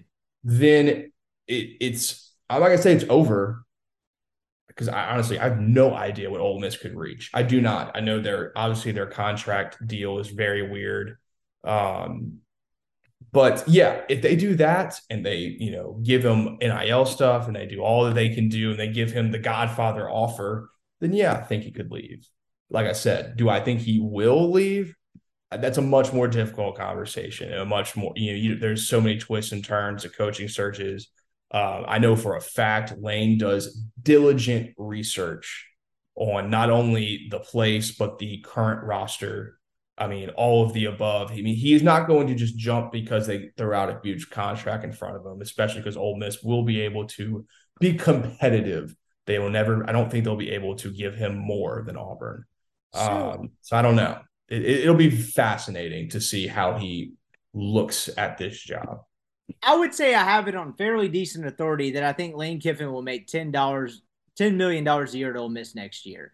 Now, the problem with the Ole Miss contract situation is the fact that state law forbids you then correct to give then like to give a government contracted employee, which an Ole Miss football coach is, beyond four years. There's a stipulation in there, and I don't know what it is. I'm not a lawyer. I'm just some asshole with the podcast that you can get it to six to some way in terms of whether it's guaranteed under the table. I don't know. You can get it to six, but what the Auburn thing, like the way I think about it is, is the only way he would take Auburn is that they offer, like you said, 10 years, 100 million guaranteed. Where you look at it and you go, this is, that's a hundred million dollars. That's that's guaranteed nine figures wealth for you know the majority of the rest of the good years of my life whereas i think he looked if he looked at the situation like you said look at the research and the roster and all that i don't think he'd take the the auburn job i think the only way he'd take the auburn gig is the fact that they just offer some stupid amount of guaranteed money to where he's like what am i going to do you know what i mean like i'd be an idiot not to take it Whereas, like again, as you mentioned, he does extensive research. I don't think the Auburn situation is better than Ole Miss. I think it's much more, I would say, worse than Ole Miss at this point. So that's kind of where I fall on it. Is like I think he probably in the ideal, perfect fit scenario might do it, but I don't think he's leaving Ole Miss. And it's funny, we'll do this exercise. Guess what? Did the Carolina Panthers call? I don't see that. Black Monday. It's like, all right, we're gonna do this again, and he probably take it. Yeah, I don't anticipate NFL teams going back to the college ranks anytime soon, uh, unless it's it's a different deal. I, I just after the Matt Rhule deal, after what Cliff Kingsbury is going through over there, I, I don't I don't anticipate Lane's name coming up seriously for any NFL jobs. Um, I think the Auburn's the only one. I think it'll be the only one this this cycle that you'll have to be worried about um, in terms of him leaving. Uh, in a vacuum, the Auburn job is a better job than Ole Miss. Right. In a vacuum. In the context of now, I don't necessarily feel the same way. Um, because I think what he's built, I think the team that could potentially be there next year compared to what that roster looks like at Auburn, the the kind of equalizer of all that is is the portal um, the opportunity for him to take that job and then you know really stick it to Ole Miss. Not that I'm saying that this is what he's thinking or what he will do is you know take the Auburn job and you know tell Micah Pettus, former Alabama kid, Quinshon Judkins, Jaylin Williams, like all right, you know hope we all enjoyed Oxford for our year here together. Let's uh, head on over to the Plains real quick. That's where you know the portal becomes that equalizer. Uh, not only you know a pinch potentially pulling O'Reilly and taking Ole Miss players, but then you know just grabbing whoever who is in the portal and bringing him to Auburn. He's shown he can do it. And yeah, they're going to have resources and the NIL money to, to probably make it work if he needs to. I just don't know if he wants to do that. I don't know if he feels like uh, he has to go do an entire rebuild again. Yes, it's not your typical rebuild where you probably have to take three years or something. It, it could be one or two like similar to what he's done at Ole Miss. And yes, people will tell you it will probably be easier to recruit at Auburn. Um, and I would say, you know, past context has shown that to be true. You're, I, I, don't know what's going to happen. I, if I was him, I don't know if I would do it, but guess what? I most certainly am not him. Um, I, it'll just be, I think it will end up coming down to money. And if that's really, you know, what he's going to go for, but also, I mean, Auburn's been to two national championships. Auburn's won the West a lot. Auburn has history of being really, really good when they get things rolling in the same direction. That the problem is they just don't do that all that often, but the upside is is very, very clear. I think Ole Miss as a job right now is as good right now as what he can do at Auburn. it, I just don't know what's going to happen. It is going to be wild ride to see till you know December Iron Bowl, blah blah blah, or whatever. I just don't see it because I think there's a piece of him that you know you talk about the jobs that he would or would not take. I think one of them is probably Alabama. Would you agree with that? Yes, would I that have automatically very qualify him from that? I'm not trying to be like a no, no. You oh, so you? I don't think so. Now, Okay. I am not deeply ingrained in Alabama. The it's obvious what that rivalry is. But if he goes to Auburn, there is no one stopping him from going to Alabama unless the freaking government comes in and puts in a stipulation that the head coach of Auburn cannot go to be the head coach at Alabama. Uh, there's no context to it. There's no uh, precedent to it. But I, I refuse to believe that if he goes to Auburn and Nick Saban retires and they decide that they want Lane Kiffin to be the head coach, that he won't do it. Now, I kind of agree with Siski. I don't believe that Lane will ever be given the opportunity to be the head coach of Alabama. Uh, but no, I don't. I don't think so. No. Oh, okay. So I, I wouldn't even go in there. Why? I mean that that ending was was was not great, uh, and people don't forget stuff like that. Um, you know, his success on the field was obvious. What he's you know what he brought to that program was you know was very very clear. Uh, I just don't know if they would be able to to go through the lane experience again. I, I don't know if I mean, people assume it, and I would I would imagine it's true that he would want that job, and that is the job that he wants. I just don't know if that interest will end up being reciprocated, in my opinion. And I don't know. I don't have anyone telling me that. I, I don't Sure. talk No, to no. or people. That's just my my thoughts. Is I think the assumption that he would go to Alabama is obviously yes. The assumption that Alabama would want him, I think, is a little bit more murkier than people would probably imagine. Fair enough. Last couple of things before we get out of here. Um, Kentucky Mizzou. Please tell me you saw at least the end of this game. I didn't see a second of this. So, so Great podcast, by the way. I've seen like I saw like two games, and we're talking about all of them. but- you don't have to know about it. This was insane. So Mizzou's down like three points in the fourth quarter. They get a stop. About two minutes left. It's like, all right, they're gonna have a go have a chance to go down. I think they'll probably kick a field goal to tie it, or at a certain point, you know, if they get a little frisky, they'll probably win it. Snap goes over the Kentucky punter's head. Oh my god! So he goes back 35 yards back to the goal line to pick it back up. Well, guess what the Mizzou player does? Just tackles his ass. It was like, to hell with this guy. He's, you know, a ball carrier. I'm tackling him. Well, guess who gets called for roughing the punter after the uh after the ball went 15 yards over his head, and that's how the game ended.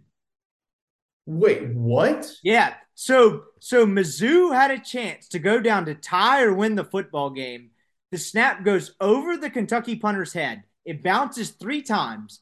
The Kentucky punter picks it up right by the goal line, where I'm thinking, oh man, they're gonna tackle him. And it's actually going to be better if they tackle him not in the goal line because obviously the goal line would be a safety. Yeah, Whereas if they tackle him not in the goal line, they're going to get the football on the one yard line with a chance to punch it up. The guy turns around and makes a half-ass effort, I'd say at best, to punt it. Well, the Missouri Missouri player tackles him, and they call roughing the punter because he's in the act of punting, and the game ends because uh, Kentucky gets an automatic first down. Oh and apparently, God. some rule has to go with the fact that they're inside the tackle boxes, and he was technically inside the tackle box, and that is how Mizzou lost that football game. Talk Holy about a year from hell. shit. We're talking. I did not see a second of this. Obviously, because it was Kentucky and Missouri. Sure, But I did not see a second of that play. That's how that happened. So, so you talk about the year from hell. Auburn, Mizzou had Georgia beat, fumbled going into the goal line to beat Auburn. I mean, Jesus, Well, I mean, they extended him before the game, didn't they? uh, they should have. He's not a bad coach. He's got a good defense. Like, I, I don't know if Eliah Drinkwitz is a good coach. I know this is not his fault. Like this No. is God's being like, you you suck. Like this is this is over for you. I mean, you just really look up for Missouri this year, and like there are like five games that could have absolutely been swing games and completely changed the outlook on that program. They I could be like six and two. I, maybe I'm zagging, but I don't. I think he's a good coach. I, I think, think the so, team too. they had this year is not a bad football team. They just I mean, it is the saying of all sayings that good teams win close football games. So maybe I'm wrong, but uh, I mean, But look I, at the guys he has coming into that program. He's recruiting well. yeah, he absolutely is. He's got. I mean, they have a legitimately good defense. Uh, offensively, they're okay to maybe not even okay. Um, but they've been in every. They've been in almost every game except for Kansas State, who, like we've said before, is mm, like really good. I mean, also Texas this week, but they are a really good football team. They like four flip flips of the coin away from being like a nine win team this year. It's unbelievable. I, I'm not like I'm similar to Arkansas. Um, now Arkansas has you know you've kind of seen the product, you've kind of seen the proof of concept there. Missouri maybe not yet, but I'm not pressing the panic button on them yet. Now, if like every one of their really good players goes to the portal, then you know that's that. But um, they're I feel like they're close to becoming a, a pretty decent program. Well, the real reason I wanted to bring it up was actually not from the Missouri angle. This is the last thing we'll get to before Soccer Corner is like Kentucky. They, this was supposed to be the team. He's leading, right? Right. Do you think Stoops leaves to re- because he realizes he's reached the peak? Like this is not a good football team. Like I, they won the game. Congrats to them. They're not very good.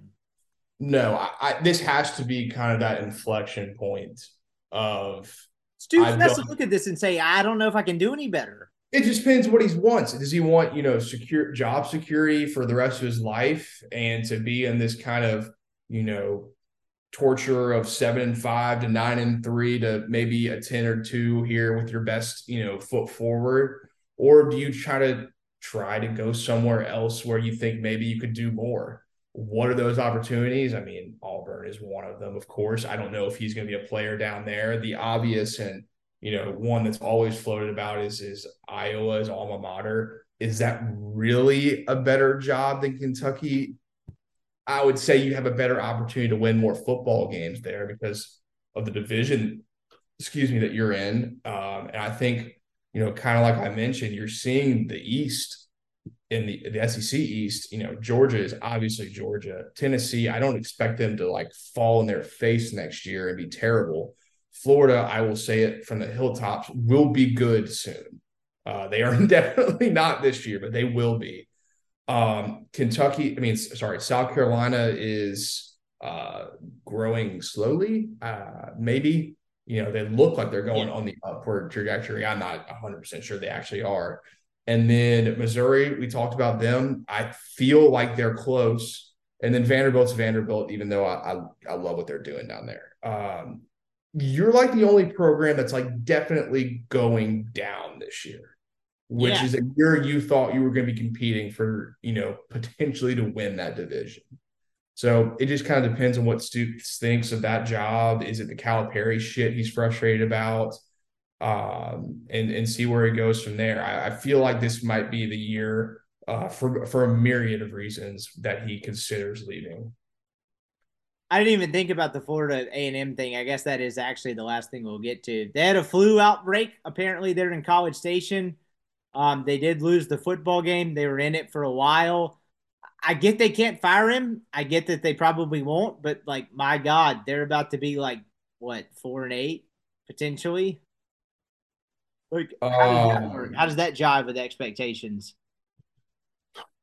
I mean, it's not good. Now, now today or yesterday or whatever. I mean, yeah, they had like freaking twenty five players out with the flu, and uh, like I said earlier, a, a, pretty big credit to them for coming out and playing the way that they did. Because um, I mean, they had showed a little bit of heart where you could expect a team like that to just completely fold, um, based on the kind of what, what you've been hearing and what they've shown this year.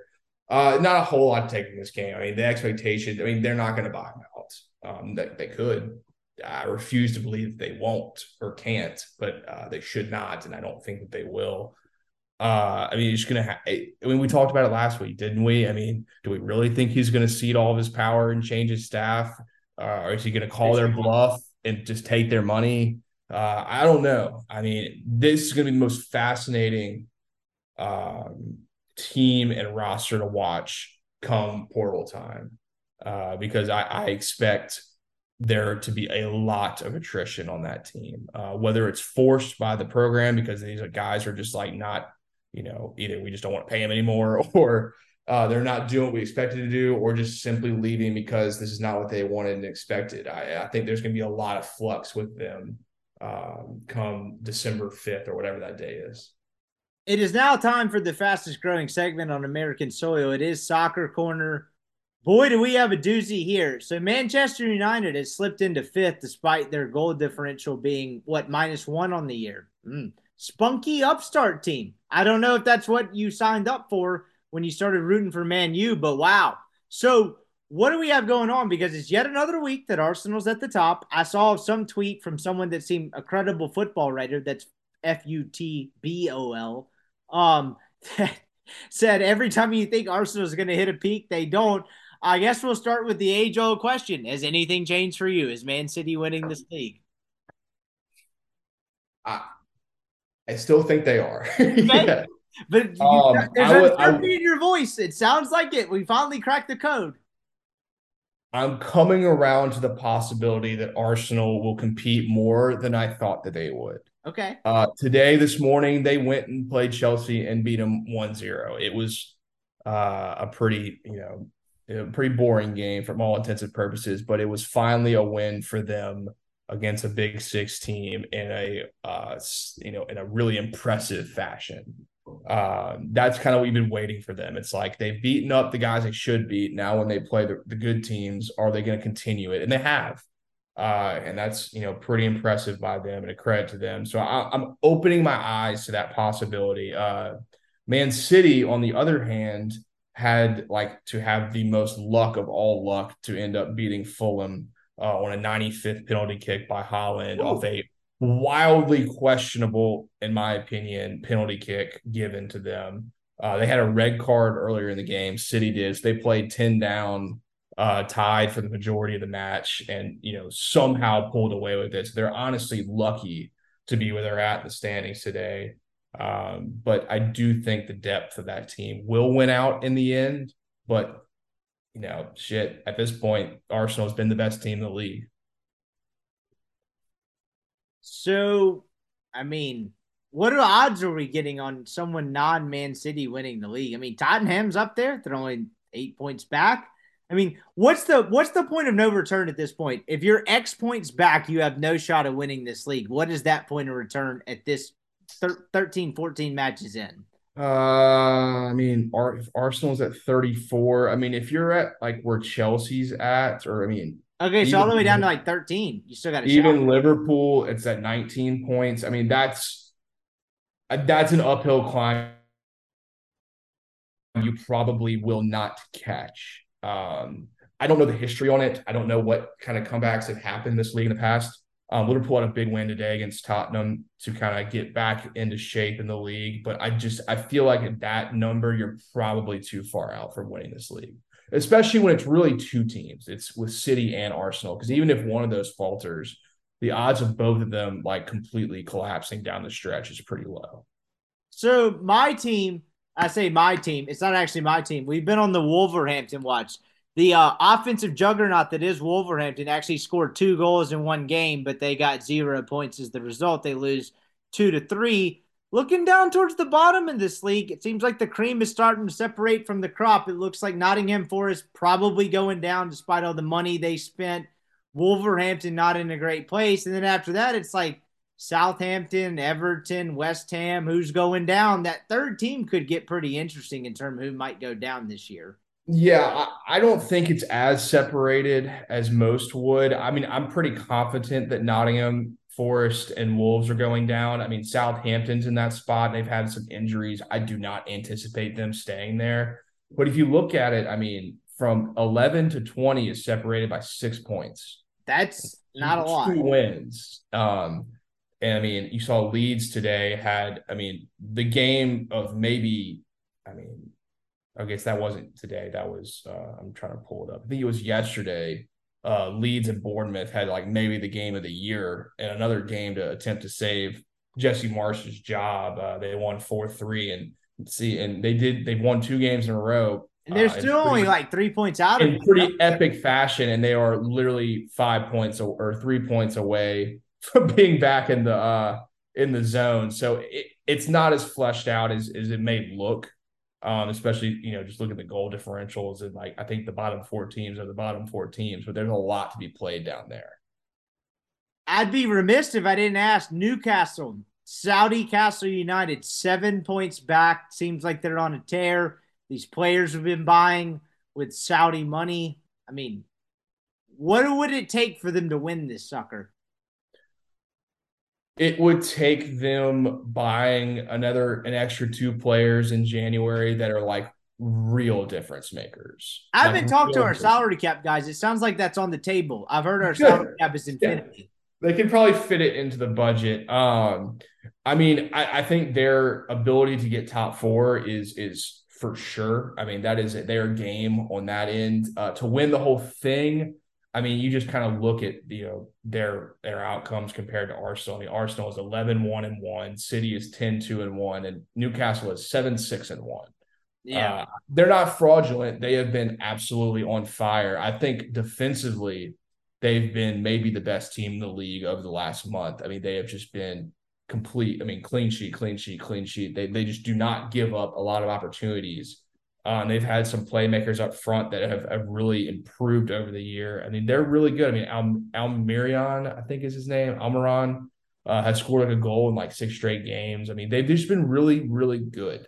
Uh, and that's you know for them, that's probably what they expected. I'm sure their their Saudi overlords expect more. Uh, but it's it's pretty hard to complain where they're at this at this point in the season. This has been the fastest growing segment on American soil. It is Soccer Corner. I am a believer that someone named not Man City will win the league. Maybe I am just a Pollyanna uh, optimist, but we shall see. He is Weldon Rodenberg. We'll see you next week, my man. I appreciate it. So yeah, All right, that was Weldon. Appreciate his time as always. That was some good stuff. We'll talk to him Sunday after the Alabama game. There'll be much to discuss, I'm sure. And before we get to Bracken, I want to remind you the podcast is brought to you by LB's University Avenue there in Oxford. Go see Greg. If you're a Rippee Wright subscriber, that's rippywrights.substack.com. You get a free newsletter from me a couple times a week and discounted meats. Right now, it's a 16 ounce prime strip for 20 bucks and a $5 pack of sausage. Just go in there, show Greg proof of subscription, and he'll get you set up with the Rippee Wright special, and then go find your own favorites. It's the best butcher shop in the world. All kinds of delicious cuts of sausage, seafood. I like the tri tips. The filet burgers are always awesome. So many great options. Oxford is so lucky to have a place like LB's. Check them out. LB's University Avenue in Oxford. All right, let's get to Bracken Ray. All right, we will now welcome on Rippee Wright's basketball correspondent. It is that time of year. Former Andy Kennedy staffer Bracken Ray. Uh, it's good to talk to you again. I was about to say it felt like yesterday, but it really hasn't. It actually felt like a bajillion years since the basketball season ended.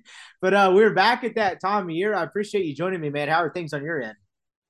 Man, everything's good. Uh, gearing up for the Oxford weekend with Bama coming in town here soon, and college basketball starting this week as well. So all's all's good in my world.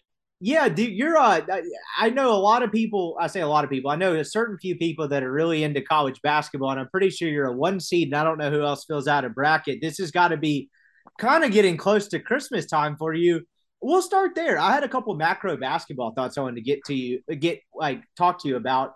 So you have this like start of basketball season, but I think if you ask like the average fan, hey, when's basketball season start? They'd probably tell you like Thanksgiving or a week before it's like we have these staggered opening nights where none of the games really seem good and then you get to like the beginning part of next week and you'll have like the you know the gillette classic or whatever it is or the nit preseason tip off at madison square garden.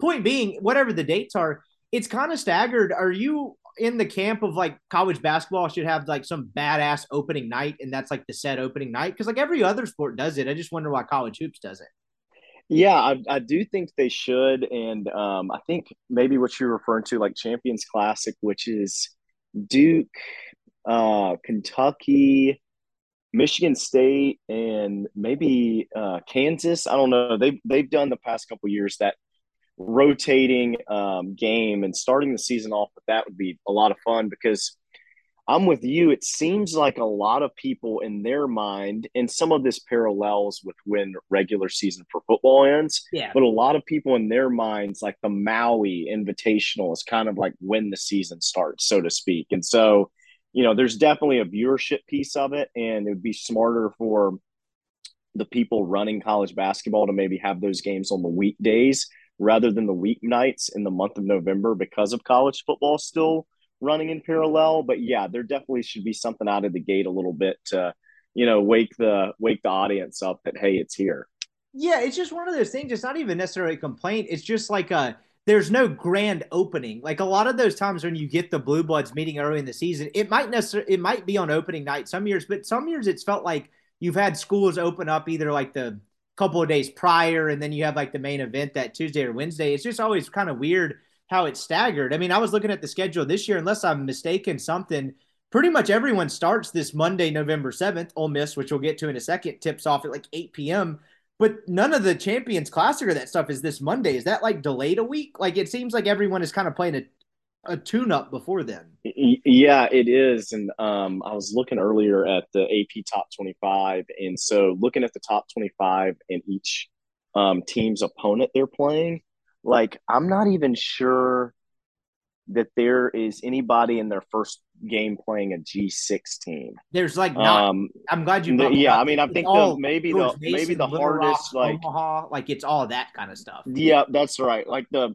biggest name brand school that a top 25 team's playing is probably UTEP playing Texas. Yeah, I mean, which is just which is crazy, and that's you know that's that's not even a team that's favored be, to be at the top of their conference. So yeah, I mean, I definitely think that that's that's something interesting, um, especially if you timed it out on a weekday where it's not interfering with college football. Last one before we get to Ole Miss. Here's just a terrific question: How in the world does Ole Miss swing their way into Maui? Is that ever happening? You know, I think we're either the only team, or I think we're at this point the only conference, uh, or excuse me, SEC team that has not made it to Maui. You'd have to fact check me on that. If there's if there is more, it's it's one more. Um, and so there is kind of some politics to it a little bit. Um, yeah. Some of the, you know, committee heads, like I think Bruce Pearl got in there with Auburn at, at one point. And so, you know, there's some politics to be played there. But yeah, that's, um, you know, that's something that we inside the program years ago when I worked for the team, we'd kind of joke about is how we had never been there and just kind of crossing our fingers that we got on that schedule one year. Has yet to happen yet, though from an Ole Miss perspective, I hate to do this to you right off the bat, but I think there's probably a lot of Ole Miss fans out there who are sitting there thinking, looking at the roster, and it reminds me of that like scene in Major League where the where the construction workers are like, who are these fucking guys? Like who who is this? Ole Miss has rebuilt their roster. They have a lot of high school guys, uh, or I say a lot of high school guys. They signed a good high school class. They hit the transfer portal, I would say, in a different way, maybe than most people were anticipating. I do think they have an impact player or two in there. This is a broad one, just to whatever way you want to take this. Kind of take me through this revamp roster, how you think they did it, and what to look for. Yeah, absolutely. So, looking at the roster um, this year, they I, I think they've got eight newcomers, four high school players, and four transfers as well. And so, you know, I think um, I really like the Amaree Abram kid, top 20 or top 100 player. Um, he, and I'm sure we'll get into this a little bit more, but with Ruffin kind of banged up right now, he's going to have to play a huge role early for this team, um, especially at point guard. Now, when Ruffin gets back, I think that he's a guy that could be their third guard. So you could, you know, play him out on the wing as well. Um, he's got a really good like SEC build to him from a body frame standpoint already.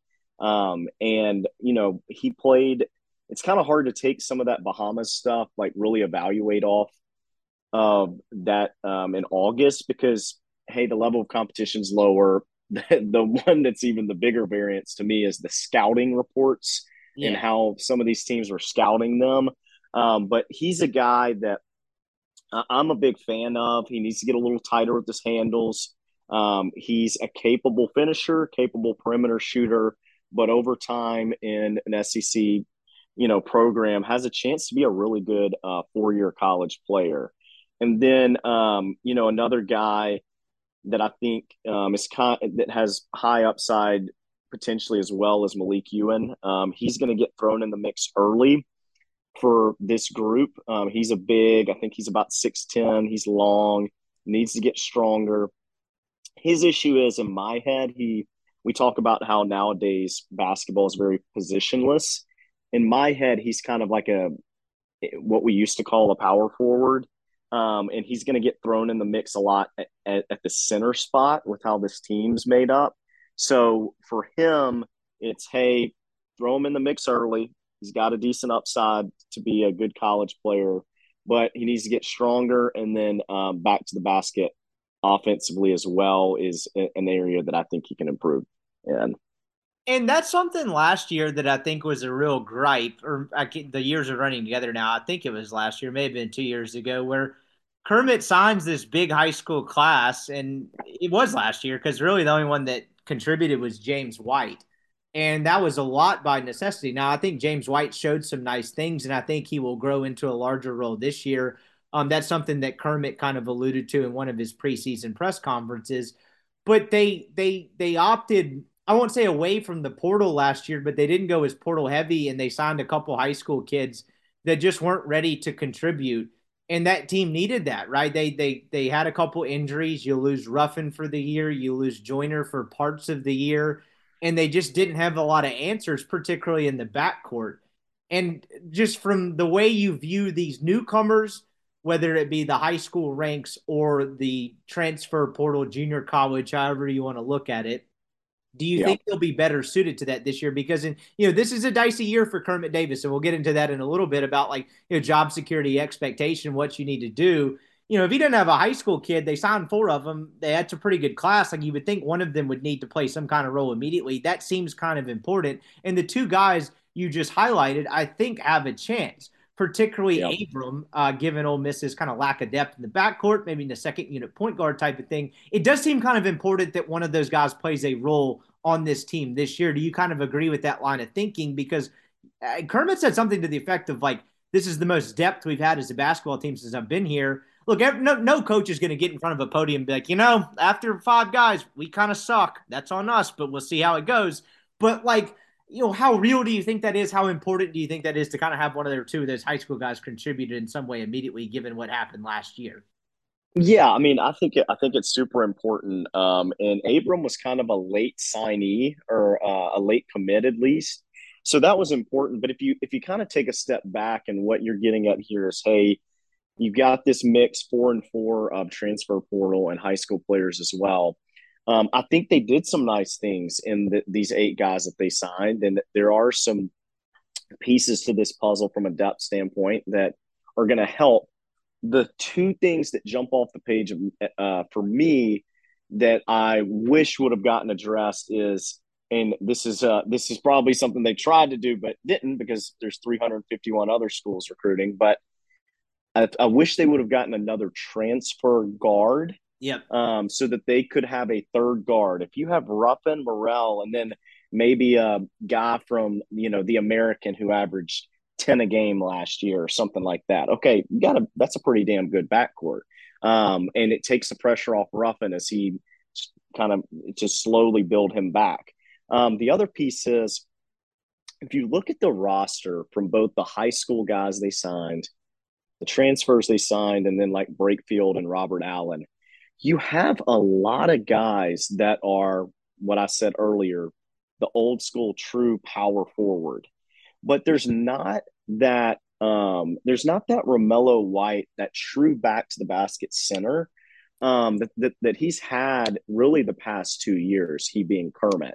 And so I think there's going to be a lot of guys that are going to have to get thrown into that center spot that are playing a little bit out of position. Um, some of them may be undersized, and that's why they're out of position.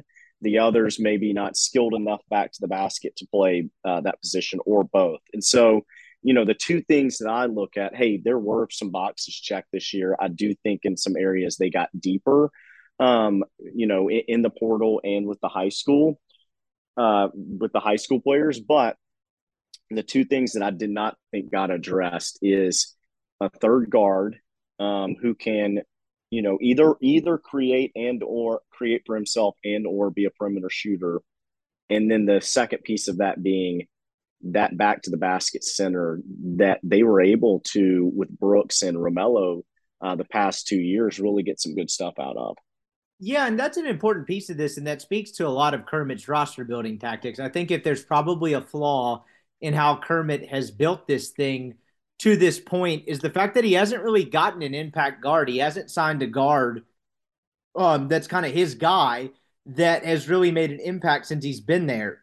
And a lot of his teams at Middle Tennessee were built through the the front court. He'd get a lot of the power yeah. forward types that we're talking about. I'm sure he had a couple of true centers mixed in there as well, and that's kind of how he built his team. But I think one of the harsh realities that I think for Ole Miss fans you would hope he had learned at this point is that if you don't really have dynamic guard play in this league, it's hard to compete. And that's something we talked about a couple of times. And you mentioned some of the boxes checked. I think that probably is one, you know, somewhat left unchecked. Do they have enough? Yeah, probably if they stay pretty healthy.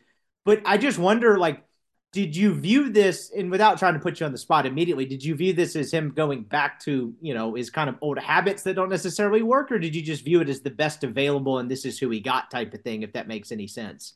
Yeah, I think. I mean, I think it was best available. I think they definitely knew that they needed to make a push at um, a, a little bit more of the front court because there was there was a point in time where I mean it was Malique Ewin, and that that, that was going to be it for this roster, right? So they signed uh, Mballa out of Buffalo. They signed Theo out of ULL. I'm not going to call them Louisiana. I just can't do it. Uh, they call they signed McKinnis out of Jackson State. What's crazy is all three of those guys were defensive player of the year in their conference last year. All three of them were. So there's some there's some positives there as well. But going back to your point on, hey, the roster uh, build makeup, there is no problem with signing four or five guys or having four or five guys on your roster that have, you know, the frame or build of a power forward. But if you're going to sign six, seven guys one or two of them has to at least have some guard skills as well, yeah. or be fully capable of guarding both the guards and bigs. And there's a little bit of that in here, but not it to the consistency needed. And maybe some of it is the fact that you think, you know, um, one of the high school guys, or maybe Abram, is the guy that contributes immediately. I mean, I think the way you've just outlined it, he probably kind of has to to some degree. I'm just curious. I was just looking at this roster. I watched the. Uh, I didn't watch the exhibition game. Just a lot going on these days over here at the Rippee Casa. Um, I wanted to, but I couldn't. I couldn't make it happen. Myles Burns, the kid that they got from Loyola, not that Loyola that you're thinking of, um, is not listed on the transfer piece of it, but he did play a decent bit of minutes in this exhibition. They brought him to the podium afterward. What what what kind of scouting report? What do you know of him at all? Yeah, he so going back to non-positionless basketball kind of is a your three-man small forward in my head. You know, I'll be honest with you. Um, just from I I don't think he's a high major kid. Um, I, I don't think coming from an NAIA, NAIA program, by the way, for those out there listening, that's what I meant by not that Loyola. Go ahead. Yeah, that's right. That's right. Loyola in New Orleans. So um, he came over and transferred over, and then um, his teammate at Loyola New Orleans, whose name's escaping my head, transferred to Marquette. Um, I just I don't I'm not sure that I you know from watching him play, it's I think it's too big of a jump for him to play a, a big role for this team. Which is kind of crazy on a team that definitely needed to retool its roster, but actually getting into what they do have.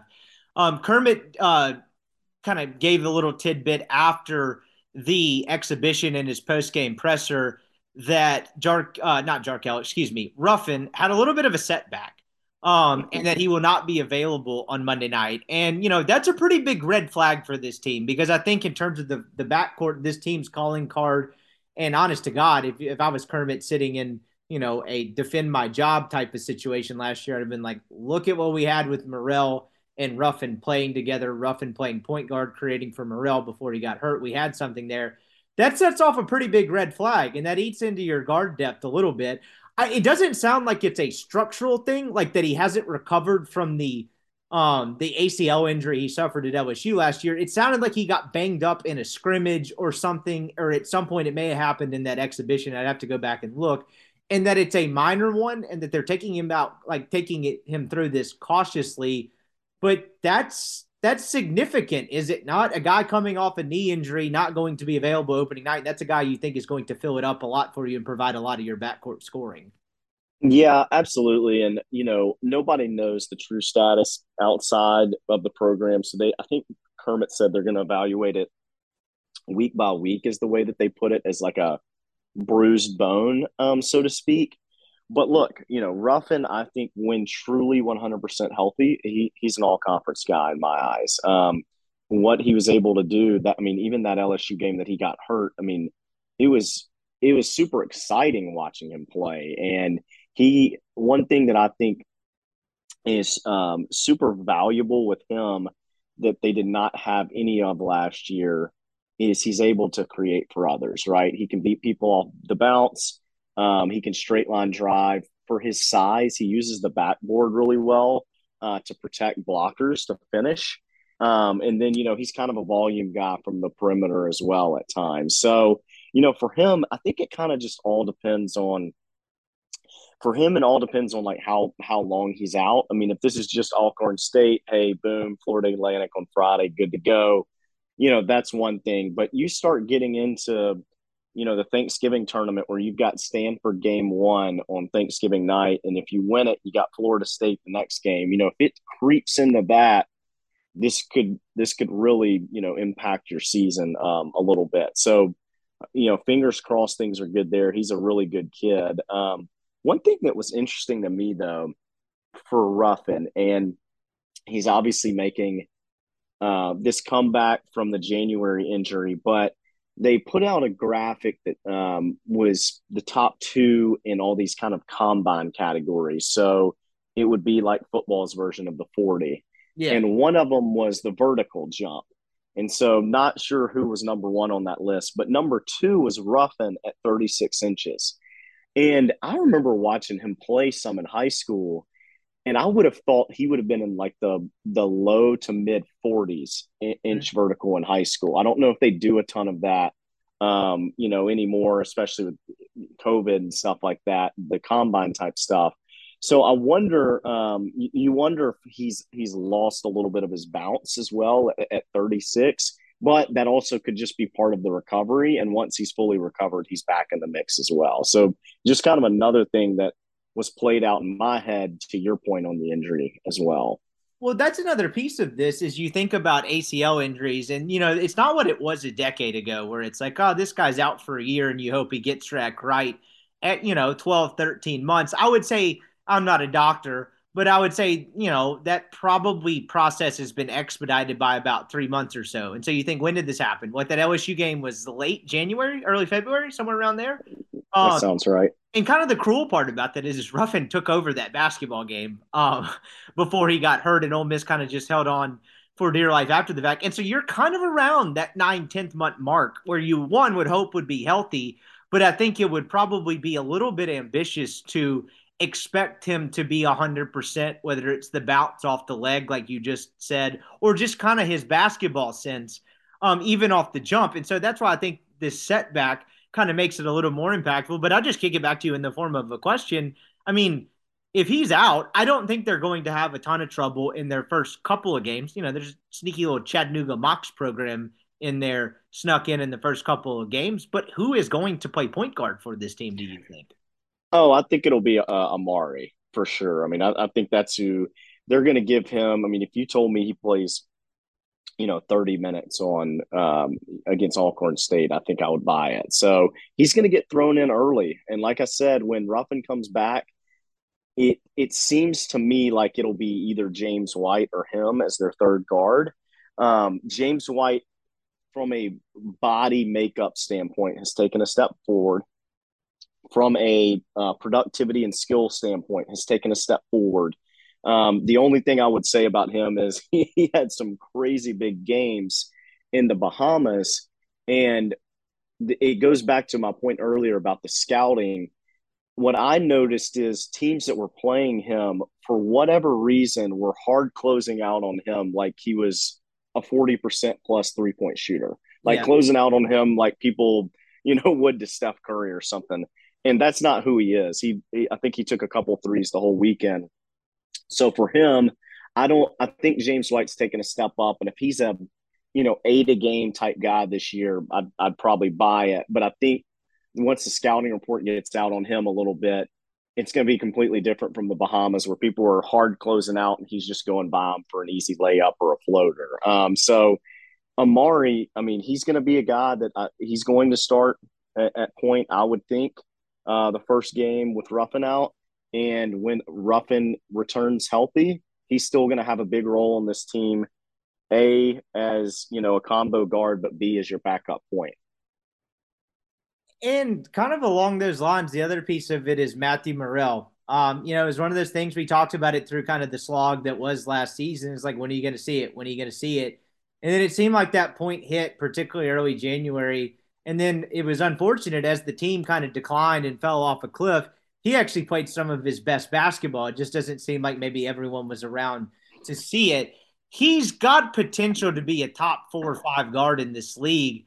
It's kind of him being the guy, the offensive guy, particularly in the backcourt, do you think that will change how they utilize him? What do you kind of see his role as this year? I know that's a general question. Clearly, he's going to score a bunch and he's going to be the focal point of the offense. I just wonder if you think anything kind of the way this team is constructed will change how they use him on the offensive end of the floor. Yeah, absolutely. Look, I think one thing, um, and obviously a Oxford kid, great player, um, great kid as well. But I think Jarkel last year, the ball got stuck in his hands sometimes. And I think that that didn't help Murrell out. Murrell needed somebody last year who could kind of create for him. Um, and Murrell's game last year was playing good when somebody could create for him, A, and then B, was when he could get out early and get a bucket or two in transition for whatever for whatever reason from a mental psyche standpoint when he got a bucket or two early in the game it really helped him going forward.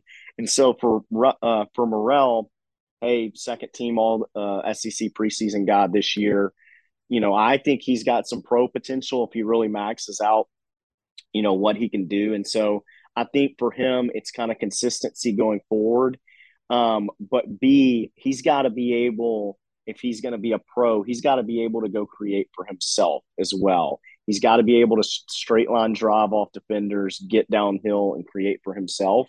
Um, if he wants to get, if he wants his game to go to the next level. And I talked to him a little bit about this in the summer for one of those NIL interviews that I did, helping those Grove Collective guys get some stories up on the site. Is there anything significant to be played into the fact that he did stick with Ole Miss? Because that kid had other options, and Ole Miss wasn't the most attractive program, with all due respect, um, to stick with that. Like, and I, I don't think this this current version of this team is an easy sell as an NCAA tournament team. But he just was kind of like, you know, Coach Davis recruited me. That's why I came to Ole Miss. Um, you know, I, I seems like Davis was pretty involved in his recruitment. I know a couple of the assistants yep. they lost were kind of in that as well, but that seemed like a big swinging point where it wasn't all a Ronnie Hamilton thing or something like that. Whereas it's like, you know, wherever I go, you go. Do you buy any significance in the fact that he did stick around through kind of the mess that was last season? Yeah, I mean, absolutely. And he, there were teams that I know of that really wanted him. I think that just about any team in the country would have taken him if he had jumped in the portal. So, I mean, I think it says a lot to your to your point. I think that Kermit, um, we always think about assistants being lead recruiters, but I think Kermit was super involved in his recruitment, and he obviously sees you know a big picture here at Ole Miss. Uh, he and both of his family. So, I think that is an encouraging sign, and you know like, like I said earlier, if both Ruffin and Murrell are healthy um, and could be all conference guys, then this team may have a chance to do something that we we all don't think is capable of doing, or what, whatever the, the ceiling that we think is is higher than what it really is. If both of those guys can be all conference players this year, front court wise, if they don't have depth, something has gone terribly wrong. I mean, they. I mean, right? Yeah, yeah. You had Theo Akwuba. You got Brakefield. You have bodies there. You get Robert Allen back, and I guess we'll start at that standpoint. You know, a lot of the, particularly, I talked to Ruffin, I talked to Murrell, and I talked to Brakefield and one other kid for those NIL stories, and they all pointed out. I know it was a big loss because Kermit mentioned it almost to the point of it becoming annoying last year. The loss of Robert Allen early in the year, and he wasn't a guy that had proved himself a ton from like a scoring standpoint or really a major minutes impact standpoint, just because the trajectory of when he transferred, right? He had to, I think he sat out a year, then he comes in and kind of contributed sparingly. Maybe I have that timeline wrong. I can't remember. The point being was he was a captain on the team. He was clearly a huge defensive presence for that team. And you really never saw him blossom into whatever it was that team and what they're talking about thought he could be. Um, and I guess just kind of speak to that for a second is how big is his impact? It may not show up scoring wise, but it does seem like he has a great defensive and rebounding impact. And he's a pretty capable guy around the rim. He's not like a Romello White type where it's like, damn, this guy's yeah. really damn good, where you get it from him eight feet off the block or whatever the case may be. But getting him back healthy, how big of a component of that do you think it is to this team? And how much do you think it speaks to the fact that they continually harped on that last year that they did not have Robert Allen? Yeah, I think you hit the nail on the head, right? It's not really the talent piece that's um, the big deal. It's more of he plays super hard. He is a very good rebounder for his size. And those kinds of things that team needed at times last year. Um, basketball is a game of runs. When you go down 6 0, you know, go down on a 6 0 run, 8 0 run, and getting popped in the mouth, who's going to stop the bleeding? And he's a guy that I think kind of can keep that team together a little bit. I would not be shocked. Um, you know, historically, we've seen him play a lot of the four. That's what he was recruited here for. That's what he played a lot at Samford. I would not be shocked to see him get heavy minutes at both the four and the five this year with how the team is made up currently. I uh, I just went back and looked at it. The other guy I talked to was uh, Robert Allen himself. That's maybe why I was forgetting who the other guy was. He's a very interesting personality. He's a very personable guy. He's a guy who cares a lot. I asked him about his injury at some point in that interview, and he almost got to the point of tears talking about how just how shitty it was and how bad it sucked about not only just not being out there, but having to go through the same process each and every day. And like I know you weren't around him, you don't necessarily know the kid, but in college basketball, having that heart and soul guy who just for the lack of a better phrase, just kind of has that give a shit level. Like, how impactful is that on a college basketball team? It, it's when things it's go awry, super, you need someone there that does that it, it's always been super important, but I honestly think in today's day and age with the transfer portal and stuff like that, it's it's even more important. Um, if you think back, you know, 30, 40 years ago, like kids would have hometown teams that they grew up rooting for and wanting to go play at. And like yeah. there's a component of that that that's been lost through the years. And so having a guy that cares as much as he does um, is going to be super important, right? Hey, low low ceiling from a talent standpoint, but for this team with eight new pieces, with you know your most talented players not being seniors, being uh, you know Ruffin and Murrell, and they're not su- like Murrell's not a super vocal guy anyway. It's Neither super important. Yeah, it, it's super important to have somebody like that for hey, stopping the bleeding on runs during games, but also, hey, when we're winning, here, there, there's vision, there's hope for going forward as well. I'll just put you on the spot. Where does this club get its offense fully healthy? Well, fully healthy. I mean, obviously, it comes from. Are you just talking in in general or in the front court?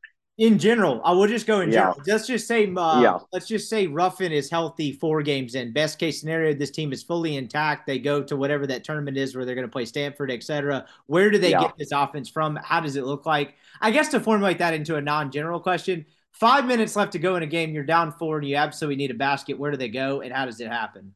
Yeah, I think you. I think you let um, what what I would do is that I think last year they ran a lot of continuation sets, um, which is in a in a way kind of like motion offense back in the '90s and 2000s. Um, it didn't look the same, but a continuation in a in a sense. And so for the team this year, I think that they need to let uh, Ruffin play, go play wide open in space, like you've seen some of Bruce Pearl's guards do, undersized guards do before in the past, and then also at times too, instead of doing the dribble handoff, dribble weave offense, I would run quick hitters um, with whoever your center is, having flat ball screens for Murrell. So when he's not going and creating on his own, having running flat ball screens for him to go get downhill and create um, for Murrell. And then you've got guys, you've got whoever set the screen rolling as well. So not trying not to get too technical into it, but I think they did a little bit too much of continuation, in my opinion, last year, and the ball stuck on the wings a lot and it seemed more like they were trying to run the play just to run the play rather than execute a certain action. And I know when Ruffin has the ball in his hands, he's going to try to go make something happen. Um, he is obviously a super capable scorer, but also is a just really good creator as well. So they need to depend on him. Uh, second piece, Murrell, you know, needs to knock down shots and all that, but also, like we noted earlier, he needs to be able to create. And then between James White and Amaree Abram, I think somebody's got to step up as their third guard there from an offensive standpoint. Um, and then, you know, you've got Brakefield and a few of these guys that are power forwards in my head. The, the thing is with Brakefield, he shot a pretty good percentage from three point last year, about 35 to 36%. His quantity wasn't super high because his it, he kind of winds up and his release takes him a little bit more time than a lot of these guards you see. And so another thing that you'd hope as well to kind of space out the floor is that Brakefield's jump shots gotten quicker.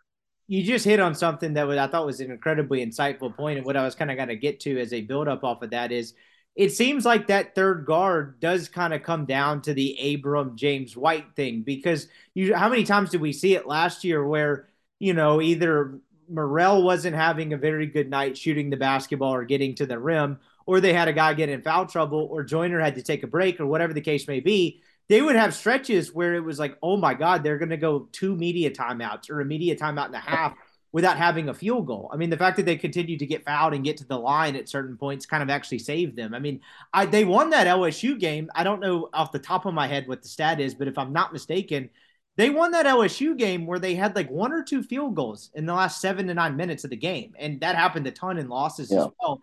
That seems like a crucial piece of this team is like, okay, who is that third guard? Because not only are they going to need a third guard to be competent and take care of the basketball in crucial possessions – you know, in the late first half, early second half, or even in crunch time sometimes, they're also going to need guys to go score because that first and second option is not always going to work out in this league. And you're going to need to have that third option to kind of keep you afloat um, through stretches of games. And I thought that really, really hurt that team last year not having that.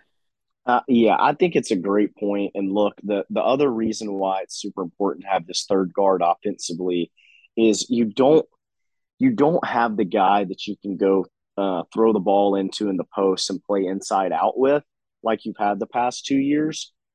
Um, I think the Buffalo kid ha- has a shot. Um, he was very highly recruited by a couple SEC teams, but haven't been able to, you know, watch him a whole lot because I think he's been a little banged up as well.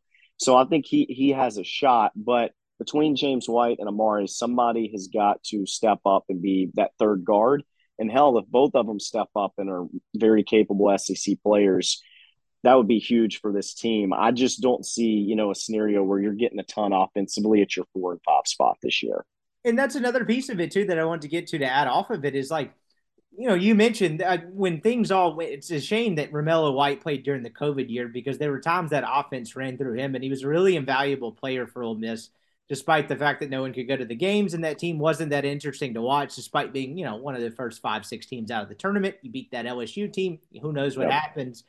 But like that's an interesting piece of it as well. But even when you have a guy like that, I mean, correct me if I'm wrong, just from a general basketball sense, it takes way more to get that guy the basketball in a position where he's going to be successful versus a guard creating a shot or hitting a jumper in someone's face or just shooting himself open type of thing. Like that to me to me kind of makes the guard piece invaluable because even if you have a guy that you think is a pretty decent scorer on the interior, does it not take a lot more to get him into a point to be successful? And like to, I guess to add on to that, the other piece you talked about, whether it was Brakefield or whomever else, having one of those front court guys being somewhat of a perimeter threat or a guy you can throw it to 17 feet from the basket, whether it be against a zone or whatever, and kind of, you know, have two dribbles to make a play instead of being a back to the basket guy.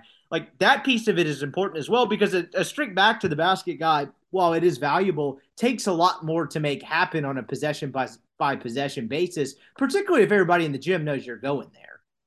Yeah, absolutely. Um, look, it's a, it's a guards league, right? So, I mean, at the end of the day, having a, a third guy that either can create for himself or is a really good perimeter shooter.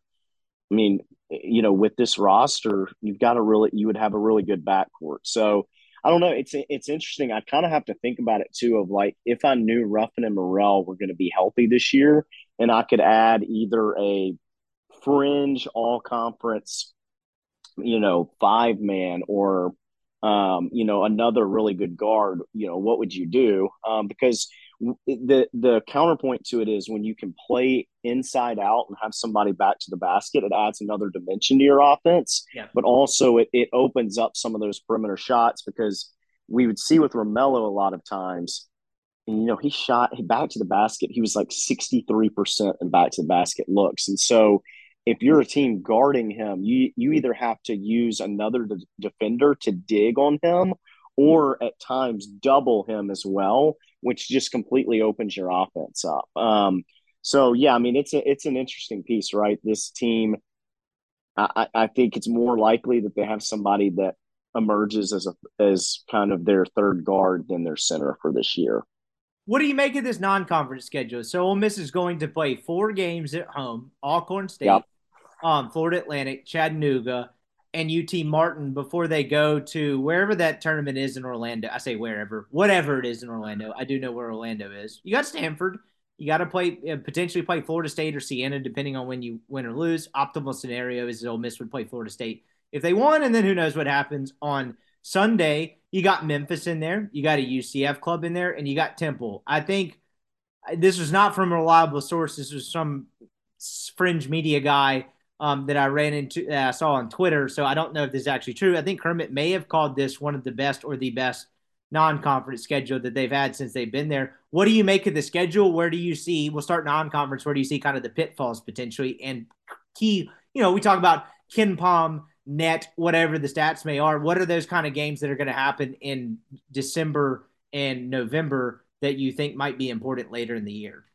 So I'll tell you the the game that I think is super important for them in non-conference is Stanford, and the reason why Stanford's like 58 um, on KenPom, it's a neutral site game. What I think is super important about it, and Ole Miss and Rod Barnes, AK Kermit area, whatever the case may be, has not done a fantastic job of winning these first games um, you know, in these Thanksgiving tournaments. And if you win the first game, you go play Florida State, who I think is probably top 25 this year. They're not going to be elite this year, but they'll be good. So Ole Miss's non-conference strength of schedule is not just phenomenal. Um, if you compare it to other SEC schools. So what happens is you go beat Stanford. Hey, you add another really good opponent to your non-conference strength of schedule it, when it comes into a tournament, there's no real pre-shot games, right? Like this team needs to win as much as they can going into SEC play, but having a top 25 Florida State team is super important. So that that is a game in my mind. I think that that's a big one for Ole Miss is that Stanford game because it opens up the next two games for their Orlando ESPN tournament.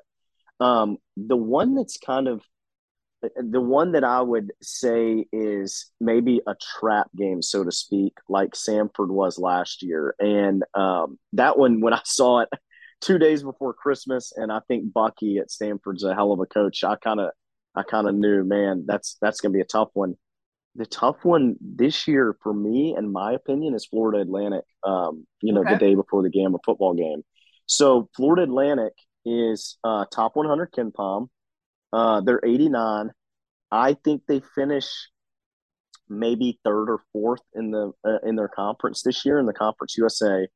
Two of their three assistants have been on Ole Miss's staff in the past. So Todd Abernethy being one of them, and then their best player um, is a Mississippi guy, and he is a guy that um, you know there were some talks that he was going to hit the portal, and there are a lot of SEC teams that wanted him, and he probably would have been a fringe second team all SEC type guy. Um, so I think you know Friday, November 11th, Florida Atlantic, it's a big one, and Ruffin being healthy and being able to play in that game, I think is huge for them this week. That's that interesting. Game. You mentioned that because I just without doing a lick of research, I'm sitting there thinking it might be Chattanooga because you know the Mocs have had a pretty decent program. Like without diving too deep into the Chattanooga, you know, 12 Met guy depth chart, are they going to be any good? Like, is that is that was that on your radar at all? Because the Mocs have had a decent program the last few years. Um, they'll be they'll be okay. You know, they lost Lamont Paris to South Carolina, and I think they had some guys transfer out as well. That has been a really good program. Um, they have uh, John Shulman, who is U- University of Alabama Huntsville's coach right now. He was there and had a really good run there. And then Will Wade came after him.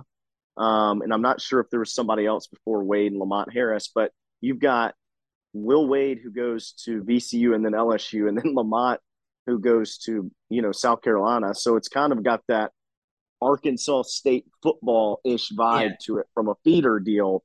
I, I, I think they've lost a little bit too much for that to be a real threat to Ole Miss this year. They're Palm like fringe top 150 if I remember correctly. Uh, but Florida Atlantic's definitely the one in my head that I'll, I'll be a little bit more tense for. I thought you were going to say the second assistant of the FAU was Sergio Rouco, our guy, but I was reminded that he's no longer there. He not no longer there. Excuse me. He was at like USF. I didn't know if he'd stayed in the Florida area. Uh, when I googled our guy Serge, it was a story about him confronting Jerry Stackhouse at Austin Peay, which cracked me up from like a couple years ago. So you think that Florida Atlantic game's a big one? Just looking at it, I just going through it before we get to the conference piece of it is like Memphis. What what state are they in? How, how does that work? I mean, is uh, you know, I, think the common person might be like, oh, Penny Hardaway's, you know, that team's not in jail. Like the the yeah the whole I say jail, NCAA jail. That was not like a uh, yeah. Like what what do you make of Memphis this year? Because that's the other one that stands out, and then I guess the other one would be kind of UCF Temple. I don't know what they have in terms of either one of those, but those are the other three that stood out, starting with Memphis. Yeah, well, you know, Memphis, it's a really interesting deal because they got, in my opinion, let off the hook a little bit with this NCAA stuff. Um, and what's super funny to me is like they're under an NCAA violation all right. They have Larry Brown on staff in addition to Penny Hardaway. And then they have um, Cody Toppert was one of their assistants, really bright X's and O's guy. He left to go to LSU with McMahon. So they had to replace him. They backfill his spot with Frank Haith, who has been in NCAA trouble, you know, in multiple times. And then they still, you know, kind of get let off the hook. So I think, and you know, I think either right at that time, around that time they get let off the hook, I think Penny got a contract extension. So they're, you know, they kind of feel like they've got some of their baggage behind them. They've got a talented roster. Um, one thing that I think is underrated about Memphis's roster is I think they have four or five fifth years on their team. Um, they are a pretty old group. Um, only have one true freshman on their team. Um, so they're they're an older group, and going up and playing at Memphis is, is always tough. So you know that would be a hell of a win for Ole Miss, but that's going to be a tough one to go get. And on that note, just in terms, I find Memphis fascinating. They were funny to you know shit on or whatever during all their struggles, but you know they talk about getting letting up the hook. You get the extension for um Penny this is a different Memphis team. Like, and they they're kind of capitalizing on some momentum last year. They seemed like a different team once they got rid of Emoni Bates. And I don't want to be unfair to the kid, but that definitely seemed like a locker room issue last year. Um, I don't think that's necessarily yeah. a coincidence. Like, do you think Penny and them have more success where it's not like, oh my God, look at all these kids we pulled from AAU and all these five star kids to where he can just, I say coach basketball, but just deal with a more mature group of kids? Yeah, I, I, think there's that piece to it. I think Emoni Bates is a. Um, I, I think that is important that he wasn't that he's not on this roster from a locker room standpoint. I kind of like his staff a little bit more this year as well. Like Larry Brown, he uh, like had no business, and I know this sounds crazy with his resume, but he had no business being like in an assistant role for that team because he's just done. Like he's, he's he's old. He's done. I would watch him. I would text some of my coaching buddies about this. And like, if you would watch him during the game, he was the guy that would like yell foul or three seconds or whatever, you know, like a parent fan up in the crowd. he did nothing from a scouting standpoint and was taking up one of their assistant spots. Rasheed Brooks can't, or Rasheed Brooks, Rasheed Wallace did nothing for them from a scouting standpoint. You could watch it when you watch them play. So now they have Frank Haith, who won pretty big at Missouri and were able to backfill two other solid assistants as well. So I think that they've got, um, yeah, they stole one from Vanderbilt, I think. So they have been able to get a little bit, um, a little bit better of a college, you know, bench staff for going into this year that I think can help them out. Do I think they're a team that's going to make a super long run in the NCAA tournament? Don't know about that, but I think they're put together um, pretty nicely, and that you know this is an older bunch, and there's something to be said with experience. Let's you know look at Tennessee football right now. There's something to be said for experience in the day and age that we live in. Going into the conference piece of it, I'm not going to dive deep and go game by game in the conference schedule and waste everyone's time doing that. But like the the, it seems like for the SEC, the top five in this league is going to be really damn good. Kentucky, Arkansas, whatever you make of Alabama, I do think they'll probably be pretty competitive under Oats, Tennessee, and then the fifth one there would be Auburn. And then after that, you got Florida, new coach. You got you know another year of Gus. Uh, I say Gus Buzz there at Texas A&M, LSU when they get off probation in 2046. State with you know Chris Jans, Mizzou, and there's a bunch of new after that. It does seem like a top five league in the rest. How do you view this league and how strong it could potentially be? Yeah, so I think you hit the nail on the head with your five um, that are kind of auto locks and all five of those teams will finish, you know, top 25 in my opinion. Then you've got A&M, um, you know, you in, in Florida. And so those are the two other teams that I see as, you know, NCAA tournament shot, maybe bubbly. And then outside of that, I think LSU, Ole Miss State are kind of in a bucket um, with themselves. And LSU, I I can't keep track of if they have been penalized with something as a program or not so far. I'm not I'm not really sure. I know McMahon has something in his contract where if they get a two year penalty, he gets a contract extension of a year, and if it's a one year, he keeps his regular contract. It was between like this. a seven or an eight year deal or a six or an eight year yep. deal. I'll never forget. I was reading something our guy Brody Miller wrote, and he he said it's a six year deal, but it's an eight year if they get a postseason ban, and then just said kind of spaced out and goes, so it's an eight year deal. yeah. So if if you made me guess, they're going to get they're, they would get a, a, postseason ban this year. Um, I don't know about two years. There's a lot of stuff that's being kind of there that I've heard for a while. There's some stuff they're trying to debate on, and I kind of thought it was BS because Will Wade is Will Wade. And then Sankey came out and was super pissed about the whole process from an NCAA standpoint. So now I'm kind of wondering, like, you know, Sankey didn't do Ole Miss many favors with the NCAA prob you know probation stuff. But if he's coming out and yeah, if he's coming out and vocally saying stuff on the NCAA piece for LSU, were there some things there um, that may not be as factual as as what the NCAA was saying? Who knows, right? with that being said, though, McMahon had zero players on his roster at one point, um, with the exception of a walk on. They are going to be like middle of the pack in the SEC this year. He got his three dudes from Murray to transfer, one of which is an all conference guy. There's another guy who's a borderline all conference guy, in my opinion. Adam Miller last year um, was on LSU's roster, but he was hurt he was a transfer from Illinois who averaged like 10 a game as a freshman at Illinois. They got an NC State transfer who averaged like 10 a game. And then they signed a bunch of, you know, decent depth pieces transfers as well. So, like, I was talking with Neil um, on hand raise guys a couple days ago, and like that is that's like the my surprise team pick is actually LSU, who six months ago had zero players on their roster. So, with that being in mind, and you mentioned it being kind of a six-ish team league, and look, this is a far cry from when you worked on staff, um, where you know you guys had some years, and not necessarily. I guess it was getting better by the time you got around, but it wasn't the same that it was today.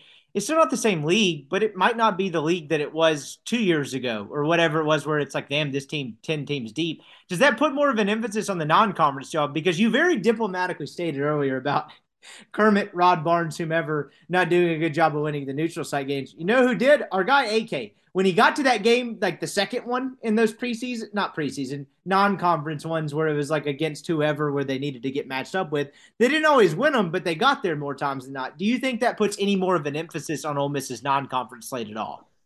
Yeah, I think that's a great point um, on what the the, the league to non-conference feel. So, in my opinion, I do not think the bottom of this the league is very good this year. I think it's the weakest it's been in the past couple years. If you look at spots, whatever that would be, eight to fourteen. Um, so there's two pieces of it. To your point, yes, you need to go take care of business in non-con. Really, if you could go into conference play with less than three um, losses, or excuse me, three or less losses, from non-con to SEC play, that'd be pretty nice.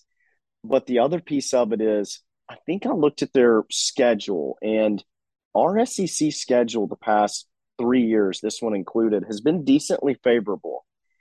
Ole Miss has 10 games against teams 9 to 14 in the league yeah. that were picked 9 to 14 in the league. You got to go take advantage of those and you lose some of them, and it's you're not going to have the RPI or net bus like you would have had 10 years ago because nobody's going to be in the 200s, right? Everybody's right, kind of in, at a South Carolina game that Marshall year, that type of thing. Yeah, in state that year as well. Yeah. Really, the vast majority of the team is in, or of the league is in the top 100. And if there's like two or three normally scattered in that kind of 100 to 130 range. So you're not going to have the bomb, the net or RPI bomb that you would have had in the past. But you can't you can't lose a lot of those games either. So that 10 game, you know, stretch of nine to 14 or what whatever it is, you really have to go take advantage of that this year.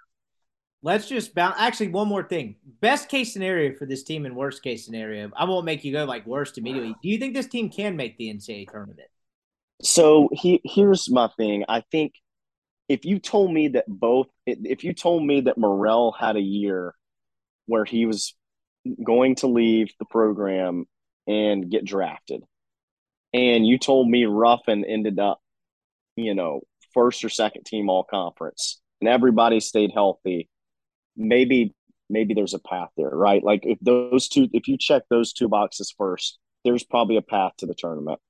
In my mind, I kind of see the more realistic best case if nothing crazy happened as more of like an NIT Final Four team. That's kind of what it looks it looks like in my head currently. And then a worst case, if you stay healthy, is you know one of these bottom four Wednesday night teams in the tournament. The the asterisk here is Ruffin's health. If he if week to week turns into you know him not coming back till December, or there's just something with him because mentally he's a gamer. He wants to be out there. He's a tough kid. But if there's something with his body from a durability piece to where he only plays 15 games again this year, I mean, yeah, could, you know, you could look at a four or five win in the league type, you know, four, you know, four and 14, five and 13 uh, type team this year. So I think, I mean, uh, sounding like a broken record here, but a lot of this group's uh, performance and success, in my mind, has to has to do with you know Daeshun Ruffin's uh, health going forward. I think you nailed it with that in terms of what it comes down to. If you had to describe this team in a sentence, what does it come down to? That's definitely it. And on that note, like you dealt with this to the nth nth degree that last year you were with AK, where it was like make the NCAA tournament or things are changing. Fair, unfair, right, wrong, indifferent, whatever. That's not what this is, though, necessarily, right? Like, and the reason I ask that is if they get off to a tough start, in conference play or something, there won't be that like I mean, what the Tyree three at the end of that A and M game where it goes down and out that seemed like that kind of broke that team. That isn't necessarily this, but the pressure is on. Is that kind of an accurate way to describe it?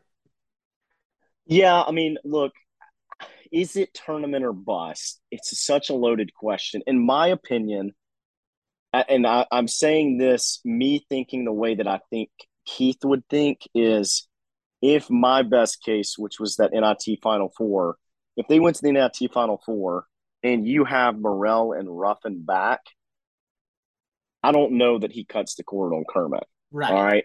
That's one thing. Second thing, let's call a spade a spade here. What's the elephant in the room for Ole Miss athletics right now? Kiffin? Kiffin. You go give him 11 a year, 10 a year. Can you afford to, to, to buy a coach out at your second biggest revenue, at your second biggest expense program? I'm no, not, I'm not, no, I'm not, and, and I'm not saying, I'm not saying a, no, when, when I say this, this. I'm not saying a scenario where you win three or four conference games. I'm saying a scenario where you go win seven or eight conference games and are an IT team. Right. No, I'm with you. I, don't know the answer to that. Not an accounting guy. There's really no accounting to be done in this cartel that is college athletics, right? Like, like we don't know the answer to that, but it is a great point, and that will leave it down to like the gray area of like, well, you know, what actually is this? And that's that's why I think being competitive is important. And I think you summed that up pretty well. Like it's not necessarily NCAA tournament or bust, but how close do you get to it? And I know fans don't Yep. necessarily want to hear that, but it's like it does matter how it looks. This is a big optics year, and that's what I'm fascinated to see. That's uh, I mean, you're dead on with that. I, I don't know. I don't know if they. Yeah. Can. I, I don't know if they can. And, or can't. and, and and I'll build onto this by saying, hey, that's not my opinion of how I think it should be done, right? No, um, yeah. um, it, that, I'm, I'm not saying it's my opinion that hey, if he goes to the NIT and Kiffin gets ten or eleven, again, me thinking the way Keith thinks is how I'm trying to put this. All right, third way, me thinking the way that I think Keith would think about this. Got a decent high school recruiting class. Okay, now is it going to be a top five recruiting class? No, but it's it's a top fifteen recruiting class in the country. And the Marshall kid out of Arkansas, I really, really like. All right. So that's the third point. The fourth point is um I think you have to get a feel. Um, and there's a lot of stuff going on this Grove Collective right now. A lot of positive momentum. I think that the fan base the past week has done an awesome job with that. I think you also have to get a feel for, hey, um, from an NIL standpoint, do we if and I think Kiffin the Kiffin piece will be kind of parallel to this as well.